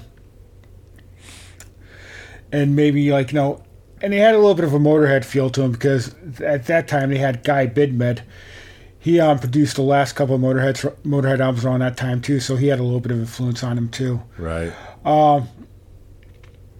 And shortly after that john ricci left the band and was replaced by brian mcphee um, they came up with the fourth album revealing the wicked in 86 and they they were still on um megaforce at that time and now in europe they were on um, music for nations. And um you know they were still touring a lot at that time um touring with bands like manowar uh, motorhead and um dan beal was still behind the kit doing both vocals and um and and and um Drums. drummings until the, the the fifth album, which was a self-titled, and it was also they had a duplicate title for some reason. It was also known as OTT Over the Top for some reason, but they um, recruited vocals Rob Malnati. Maybe they really like Sylvester Stallone. Oh, that that was a that was a oh that movie was horrible. uh, and at, at this time they were kind of losing the momentum. It was it was 85, 86. Um, by that time, actually eighty eight. Um, Megaforce didn't re-sign them. They were signed to a smaller Canadian label, Maze Records. Um, I think one of the biggest bands that Maze put out besides Exciter was um, Biohazard at that time. No shit. Yeah. I think they put out their first album or second album. One of the albums. But um Malnati, he had a similar sound, vocal style as as Dan Beehler. And um But now Beehler's only al- got one job. that didn't last for long. Um, you know, at that time, they were like I said, they were kind of losing their momentum.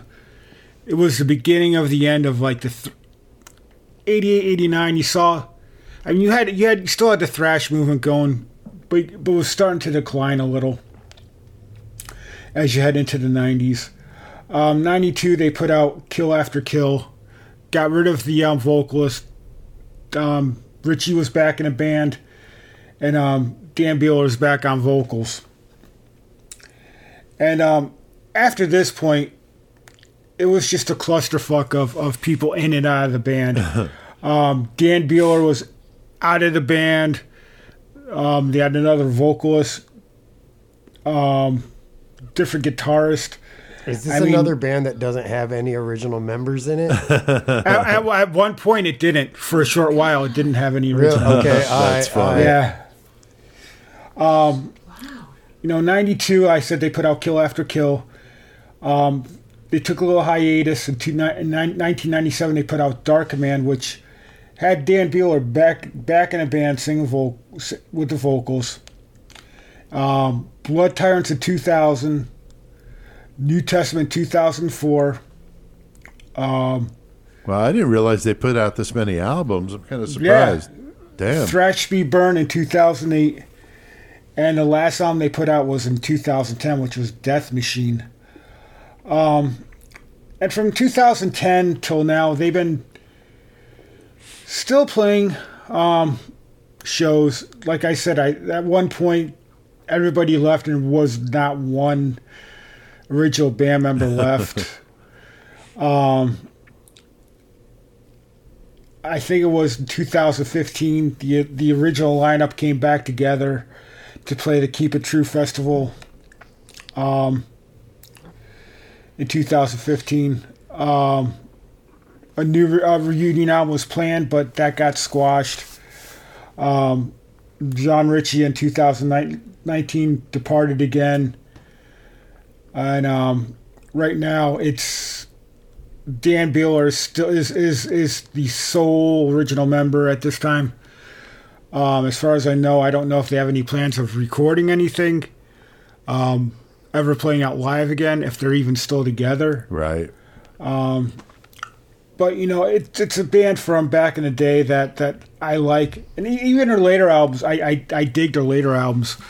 Um, especially the last couple were really good albums. There's nothing wrong with them. It's just I'll have to check it out. I had no they idea. couldn't yeah they couldn't really get find an audience after like like like the f- like the fifth album after like unveiling the wicked yeah. you know it's kind of hard after you know you're gone for a little while you come back Try to do something li- in a new era of music. right the landscape changes and you know you're trying to come back and yeah, they would have seen the whole gamut starting in 78, for Christ's sake. I mean, wow. yeah, you know so That's a so, lot you of know, shit to happen to a band in 40 years plus, you know? i mean it was hard enough with bands who stayed together during all this time with original members you know Right.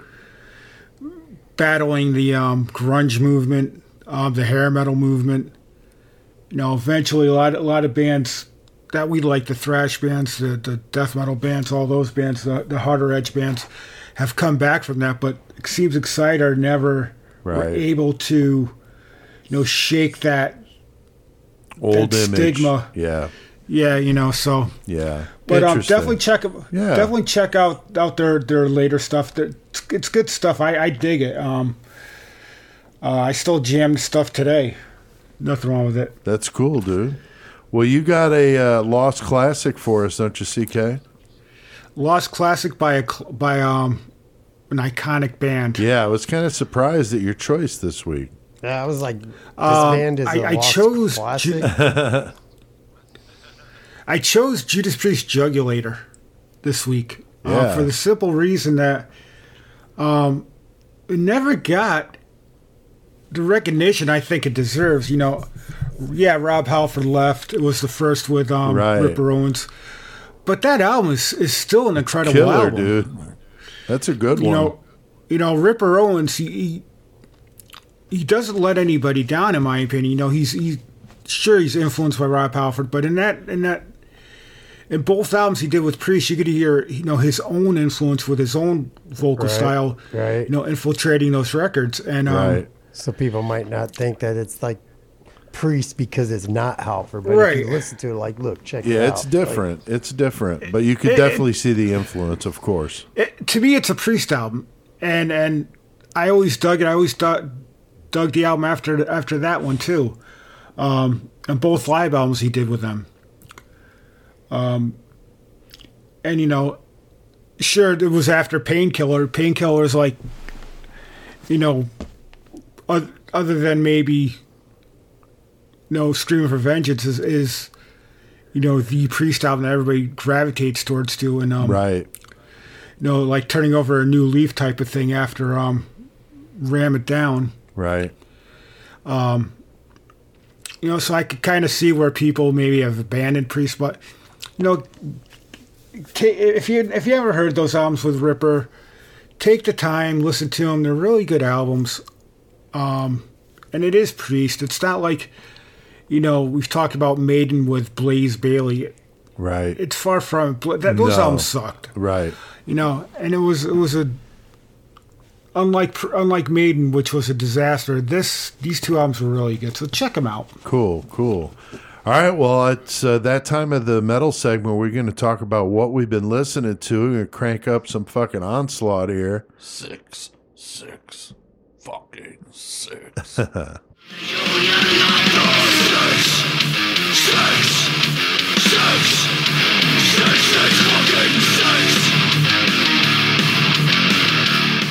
All right, six six fucking six. That means we're going to talk about what we've been listening to. Chris, what about you lately? Uh, while I was chilling at the house waiting for Cashman to come scoop me up to bring come out here, I was on that putrid pile shit, that new Revel and Lunacy. I was fucking jamming that. That's cool, Still reading some more stuff for the night, whatnot. right? I've also been jamming fucking Abnormality, fucking badass female fronted death metal band Oh, they're- from, from they're Boston, awesome. dude. They're fucking.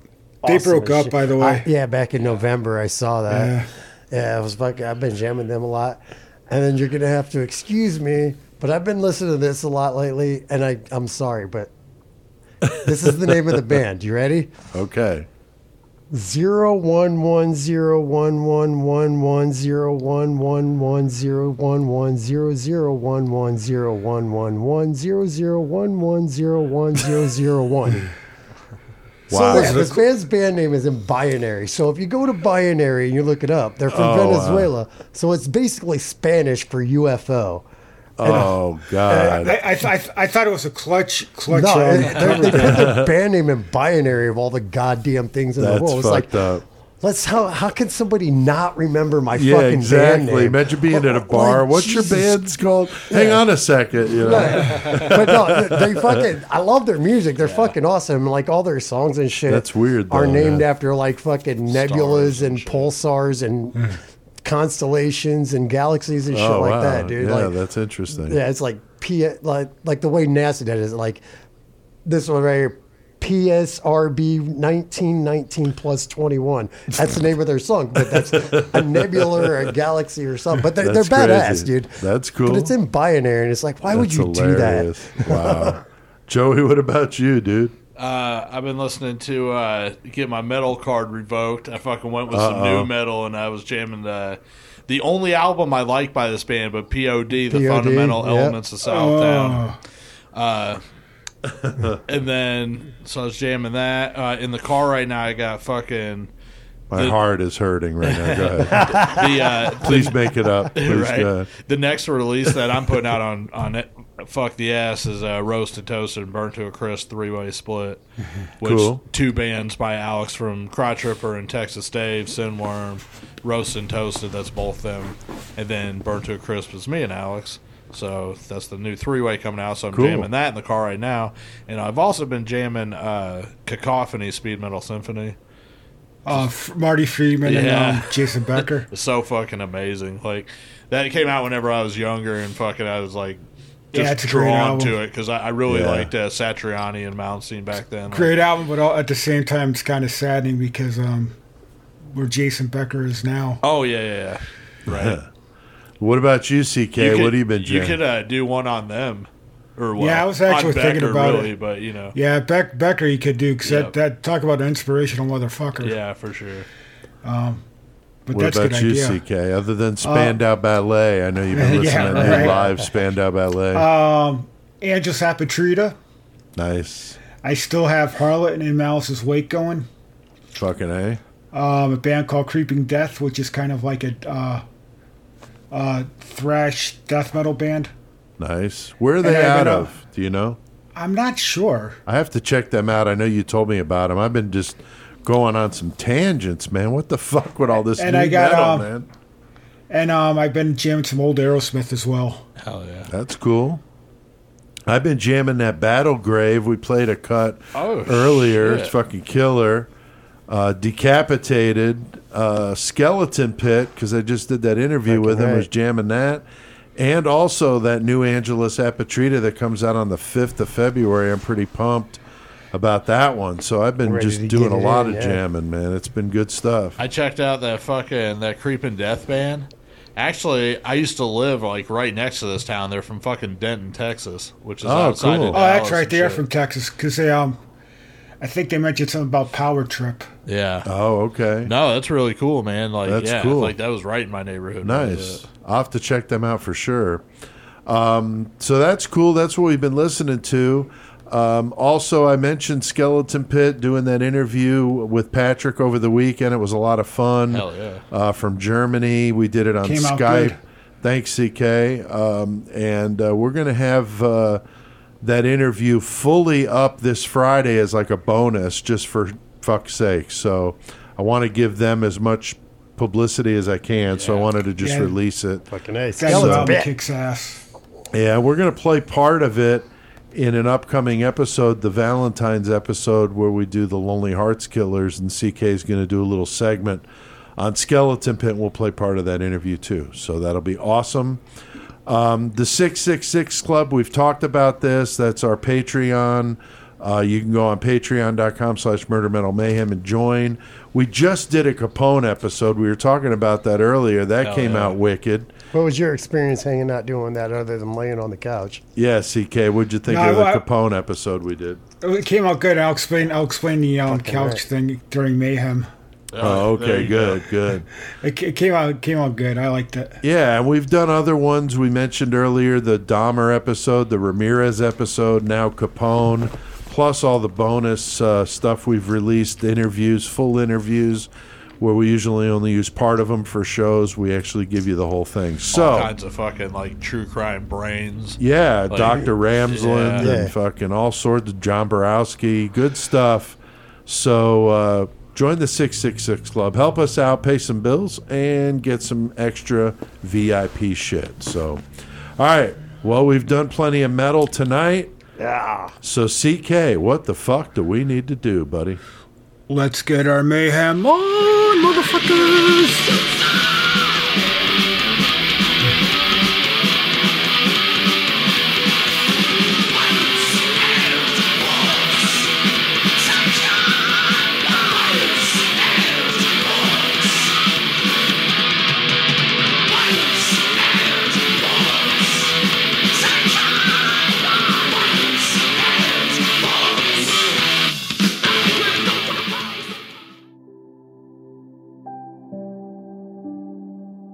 Are you tired of your girl having some nasty stank ass pussy? Something that smells like an animal died up in there? Well, fear no more. Thanks to Dr. Gein Vagina Maintenance, you can say goodbye to that graveyard inspired rotten crotch forever. Yes, my wife's pussy smelled like 10 motherfuckers died up there. But when I applied Dr. Gein vagina maintenance cream, it smelled fresh and new. Give your wife our special Mother's Day Pussy Be New basket with a tube of the maintenance cream, a bottle of our special jizz absorbent powder to keep the cum crystals down, and a hand towel to wipe that fucker down. Thanks, Dr. Gein. Her pussy smells so good. I might just cut it off and put it in the shoebox with all the others. Well, uh, that's a topic for another day, son. Dr. Gein Vagina Maintenance. Buy some today for that rotten crotch pussy you love to hate. I know we've played that many times, but my I'll never, fucking it never god, gets that old, is dude. so That's funny. seriously still one of my favorites. The two Joeys, my son Yeah. Joey, and then you, Joey. That was great, man. Still one of my favorites. Doctor I Gein think we need to Maintenance. we need to have a newer. Yeah, we're. I'll, I'll write a new one for the next. Yeah, we're gonna do some fake commercials next week. That'd uh, be to three. be used. Yeah, I I'm think so- there. Yeah, I think there's two of them. So yeah, Yeah. it'll be the third one. Yeah. Yeah, we definitely need to do another one. Uh, before that, of course, Violence and Force from Exciter, great band, Hell yeah. and that was good. CK. Uh, now, of course, we're in violent or uh, mayhem. We're in violence. Violence. That's our new segment. well, I feel like getting violent because I think we should add a new segment to the mayhem segment, which is about mail stories. Because I don't know what the fuck is going on with this fucking mail system, but Yeah. my God, I mean, I talked about it on Facebook today. I ordered a fucking book and it's sitting in this one place for two weeks. I'm figuring they're fucking reading it and passing it around the post office. I think I should get a discount for a used book by the time it gets to me. I don't know what the fuck is going on. And then you get into my skeleton pit, CK. You know, I was checking out that one band um, that you told me about, the German band. Um, God damn it. Oh, um, bonded. No, it wasn't Bob The other Bonded one? was one of them, but Surgical Strike. Strike. And that band is killer. And I'm watching it, and the dude is wearing a skeleton pit shirt. And it's not only the skeleton pit shirt, it's the one that I ordered. So it's like taunting me. I'm watching his videos, motherfuckers wearing my shirt. I'm like, what the fuck is going on? So I'm almost thinking we need a, a separate part of Mayhem to just talk about the crazy shit you guys were talking about when, you know, Joey and you were laughing about all the way your Yeah. packages flip flopping around. I mean, Oh yeah. just goofy as hell. But CK, crazy. you said you legit have a mayhem story to share. So what what do you got to talk about? Well, last week we were doing the bonus episode, it was it's the last week of my chemo pill of my cycle before I start. I got a week off and I start up again, which I started this week. Um. So while we're doing the, the the Capone episode, I felt like such shit. I'm I'm where I have my stuff set up. I have it set up in the corner of the living room right? and I have the couch in front of me to like add to so, so there's no echo, Right. So it absorbs the, the so during during most of the so during some of the um while we're doing the podcast, I got my head on the um the couch with my with my head head in my hands 'cause I, I felt like such shit trying not to puke. Little did I realize that where I was where I had the headphones was bleeding into the track. So it's all so it's- echoey and shit. Yeah, I so was it's all what the fuck is echoey. going on? and um, That's funny. so we get done. I send you the tracks. I I get up, I go and I just puke my brains out after after. Oh man. Well, you're hardcore, dude. I mean, most people would fucking phone it in, but you're like hell with that. I'm doing the fucking episode, so I got through it. I did it. yeah. Um, you know, Hardcore, And yeah, dude. like a man, dude. I, I give I give my one hundred percent. Hell yeah. Yeah. Whether I f- don't feel good or not, you know, it is what it is. But no. I got a I got a quick mayhem story Yeah, go myself. ahead, dude. Now this is not like a personal story. This is the true crime mayhem story. Okay. So like in uh, 1907, this chick named uh, Bertha Bron, uh, Baron, Bertha Baranda. She claimed that she got into a fight with her husband or whatever, or he said something wrong to her. She doesn't remember the night permanently. Like I said, this is 1907, whatever. So she ends up cutting his penis off, the like with a oh, razor boy. blade. So she cuts his dick off and like goes and runs away, and they fucking catch her about 24 hours later dressed up in men's clothes, and she ended up getting a felony for doing With a dick in her hand? for five years, and she got sentenced to five years in prison for the crime of mayhem. That's my mayhem story. Wow. they she got charged with mayhem. She literally got charged with mayhem. wow. that's pretty cool. Uh, it says brutal. uh, it says the section 204 of the criminal code of the mayhem thing.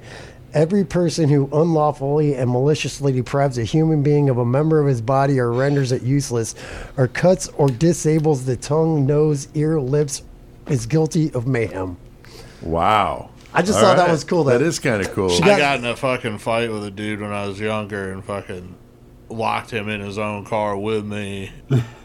and I don't know, there's a long fucking story, and I ended up getting arrested for it, shit, but I got charged with mayhem. Yeah. No oh shit. wow. Yeah. Damn. It's fucked up. I didn't know such a thing existed. Nah, that's, pretty that was my mayhem story. She got charged with mayhem, got sentenced a felony of five years mayhem. That's Wow. fucking crazy. Wow. well, I mentioned this on Facebook earlier today, but uh, we apologize for the delay with the shirts. But this fucking COVID shit has things so fucked up.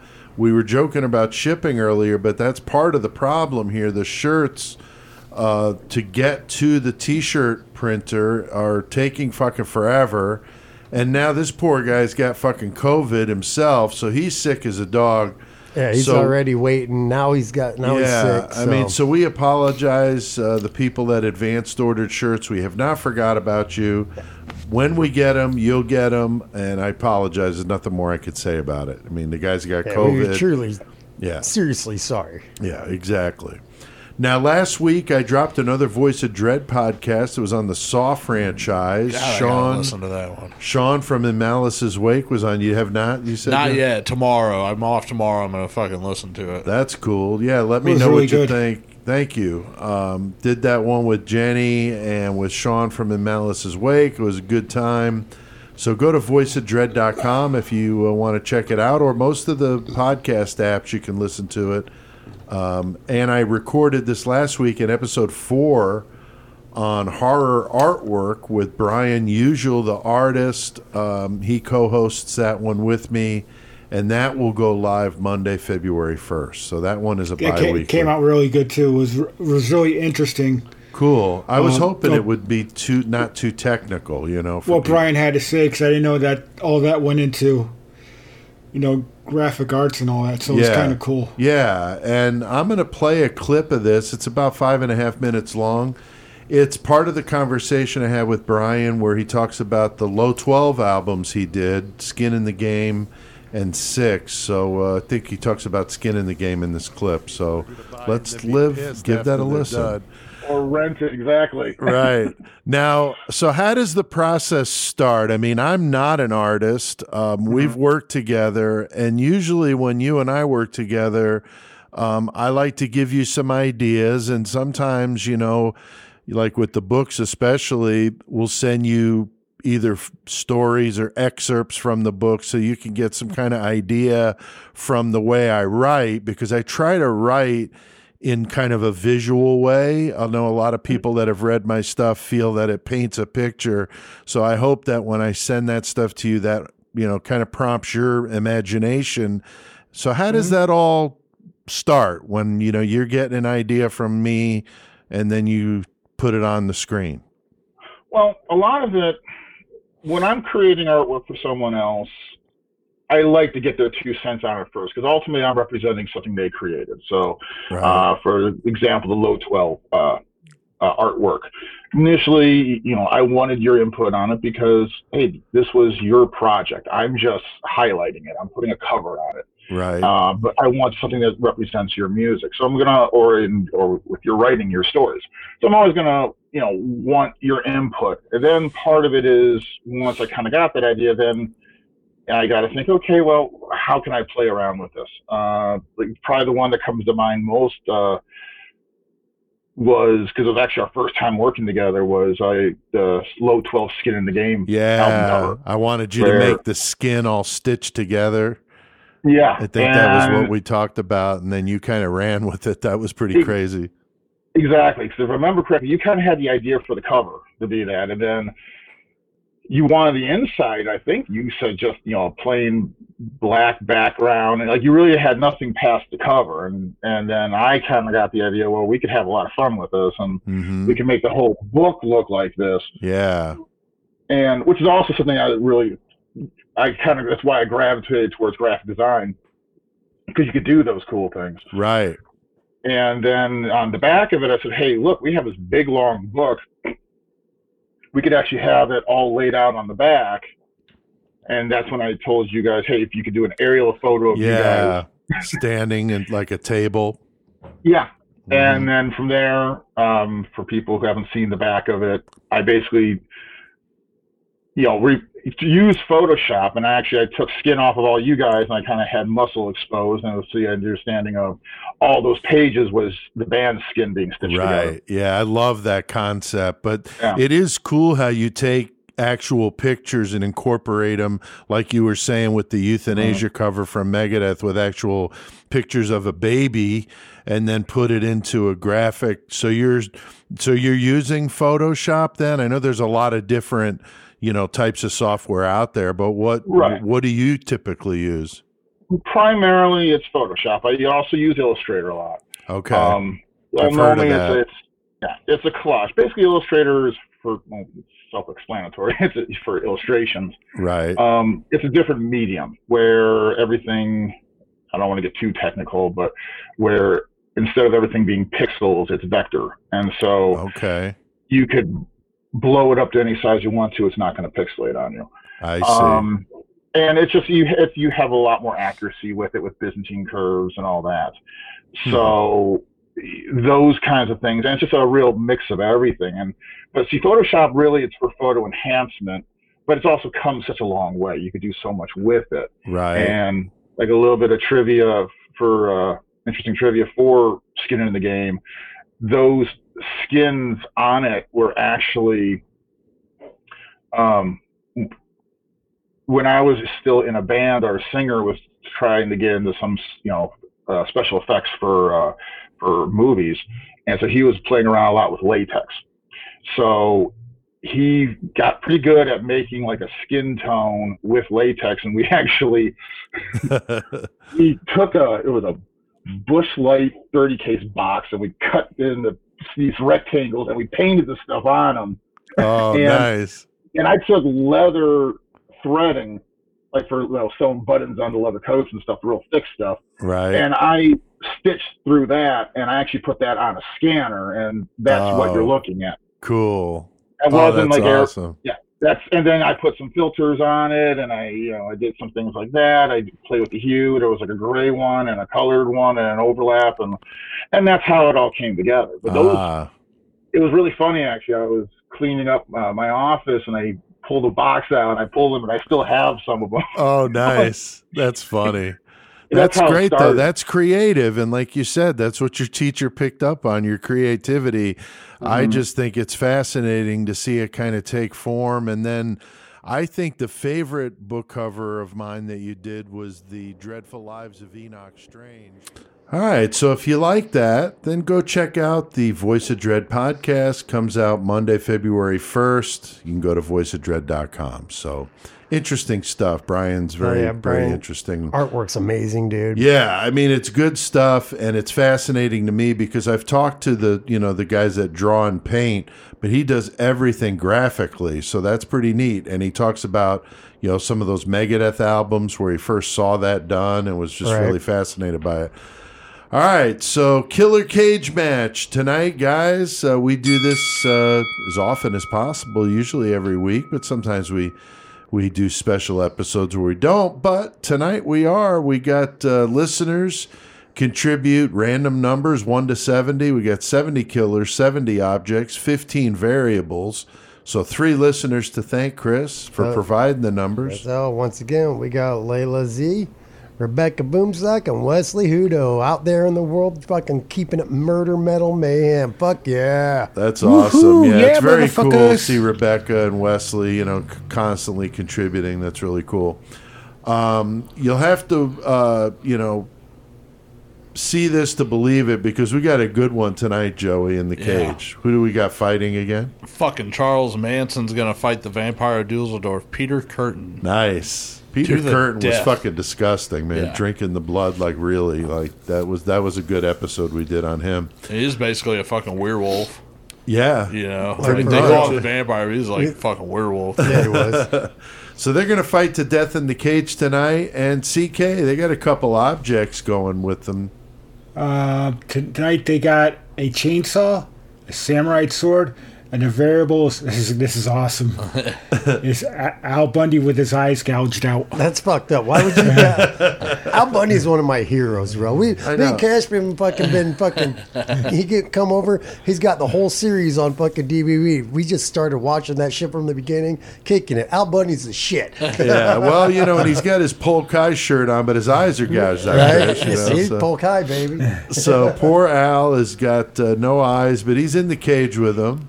So we got Charles Manson and Peter Kürten fighting to death with a chainsaw, a samurai sword, and Al Bundy running around with his eyes gouged out. So, Chris, what do you think, dude? Okay. Uh, Peter or Peter Kürten's winning this fight because Oh, no doubt. Charles Yeah. Manson's just such a little dude, and he No. was never physical either. Yeah, Peter Kürten's winning this fight. It, it doesn't matter what instrument he gets.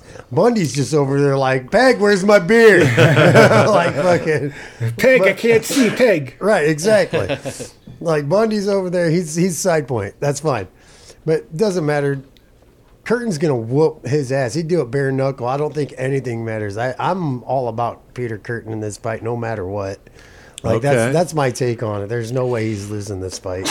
All right. Uh, CK, what do you think, dude? I think Charles Manson's going to go up to him and be like, "Yo, brother, peace and love. We'll go up to Spahn's Ranch and hang out." Ah. Right. And, and then then he's just, Kürten's just going to take the fucking samurai sword and chop his head off. And drink his what? And he's gonna he's gonna hang out with he's gonna hang out with Al Bundy and drink some beer. Joey, what do you think with this one, dude? Well- Does Manson stand a chance? Obviously, like physically, you're going to go with Peter Kürten in this fight. He was way more of a you know, Physical a physical guy. guy. Yeah. The only way that I would ever go with Manson is uh, for the fact of, of one of the weapons is a samurai sword, and, And Manson chainsaw. loves samurai swords. Oh yeah, he did. Like dude. he was yeah. super about them. Like he would walk around the fucking the compound with it and shit. Right. So that's the only reason why I might think if he gets that, he might be so stoked and get a quick one in. Right. Yeah, fuck that chainsaw. I'm coming at you. Yeah, so that's the only reason I would say Manson in that. But I think really I'm going to go with Peter Kürten because And Al Bundy's not doing shit. Al I mean, Bundy. he's got no eyes. But Yeah, I mean, I wish Al Bundy would do more because I mean, there- guess a- there's no fat bitches in there for him to fucking joke Yeah, at. right. Right, right. And he, he can't see him anyway. Yeah, that's, That's true. That's true. And whenever he had he lost his eyesight, fucking, or whenever he had to go get glasses, he wasn't very happy. Oh, when he- yeah, that remember was funny. we had this conversation last time he was Yeah. the variable because that's the truth. And fucking, whenever he did get his eyesight back, he was fucking sickened by what was around him. So Right. he's probably He probably stoked took to him have out his himself. Eyesight. Yeah, exactly. Well, I think Peter Kürten's going to win this one too. I think the only way Manson stands a chance if he can get a hold of that chainsaw or the sword first, he might get the jump on Kürten. But Kürten, you know, I think just physically is just a more imposing type of guy, and I don't think uh, Manson stands a chance. So. Nah, I don't either. All right, well, very good, guys. I think we've done plenty of mayhem tonight, so let's hit that fucking outro. Skinless.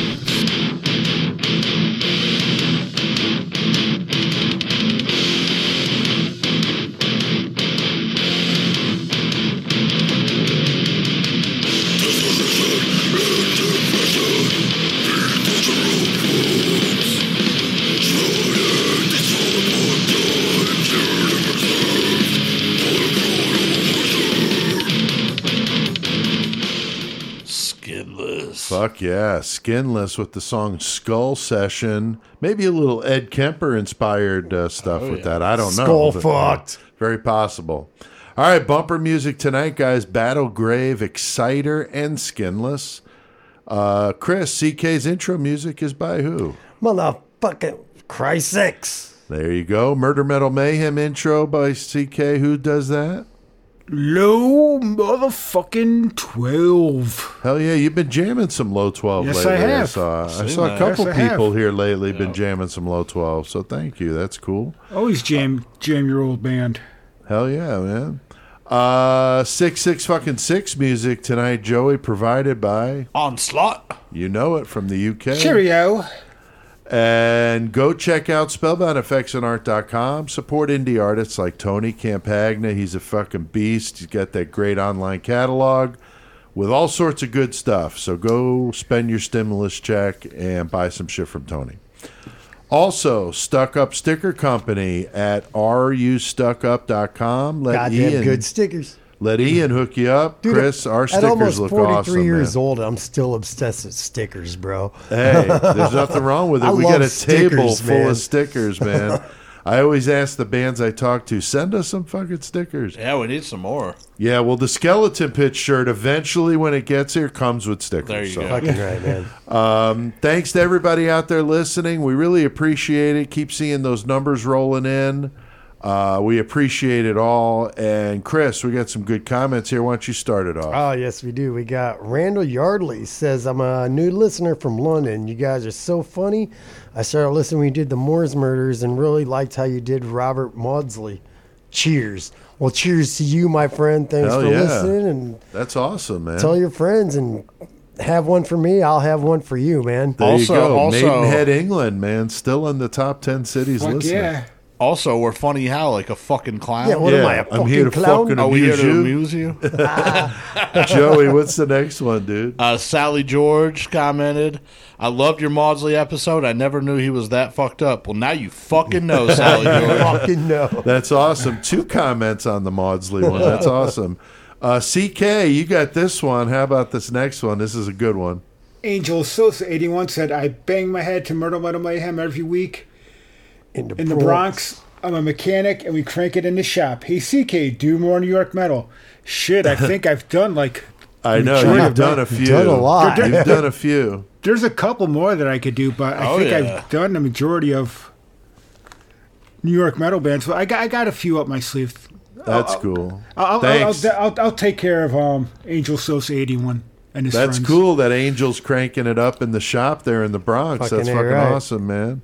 And then Chris, what about that last one, dude? Uh, Beatrice Sims says, uh, "I heard I heard about you guys from a neighbor two years ago when I lived in L.A.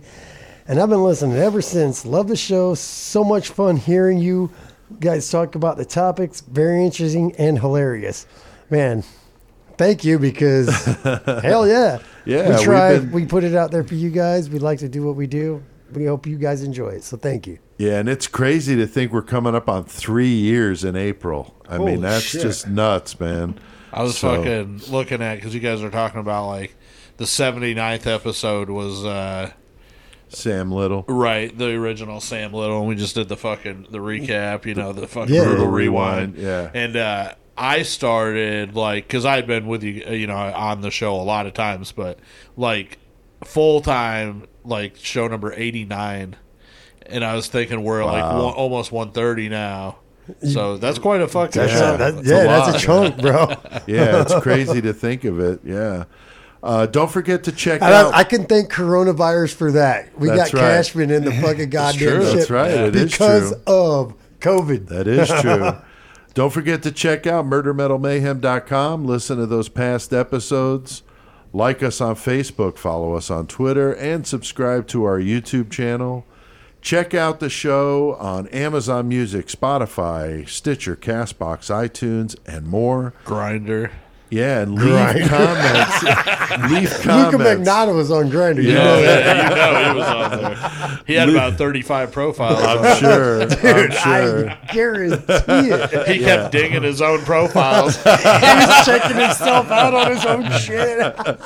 You know he was, man. You know fucking he was. narcissistic God fuck. damn. He's probably having a fucking heyday in prison, man. Just dudes everywhere. It's like, Look how pretty I am, boys. oh man, he's put on a little damn. weight though. They show modern or newer pictures Yeah. of him. He's not like fat like me, but Like, not like he's huge and he's shit, not but- like all washboard fucking body and shit anymore. You know. Uh, so support the show. Join the 666 Club, patreon.com slash murder metal mayhem. Three bucks a month. You can go to PeteAltieri.com, pick up one of my books. You can go check out my new podcast at voiceofdread.com. If you dig horror, got some good ones coming up. Horror Tu- top novels. Horror top novel. Got Brad Tucker coming up. Oh, yeah. uh, next one I'm going to record on voiceovers and horror and his Fright Fight show and stuff. So that's going to be fun. and he did the 666 Express He did. He did. He did a killer job. and Knocked it out of also, the fucking ballpark. also, t- I also talked with uh, Rick Fisher of Sick Rick Mass is going to co-host saw an that. That's episode too. That's going to be killer.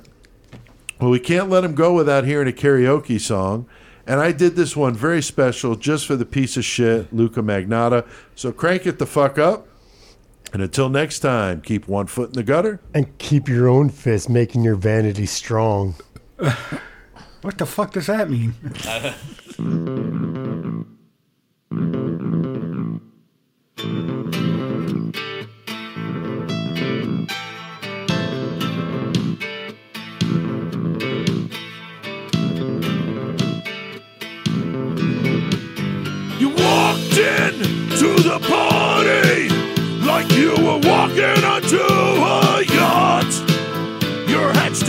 strategically dipped below one eye. Your scarf it was apricot. You had one eye in the mirror as you watched yourself gavotte. And all the girls dreamed that they'd be your partner, they'd be your partner, and you're so vain. This song is about you, you're so vain. I bet you think this song is about you, don't you, don't you? You had me several years ago when I was still quite naive. Well, you said that we made such a pretty pair and that you would never leave. But you gave away the things you loved, and one of them was me. I had some dreams, they were clouds in my coffee, clouds in my coffee, and you're so vain. You probably think this song is about you, you're so vain. Bet you think this song is about you, don't you, don't you? Fuck yeah!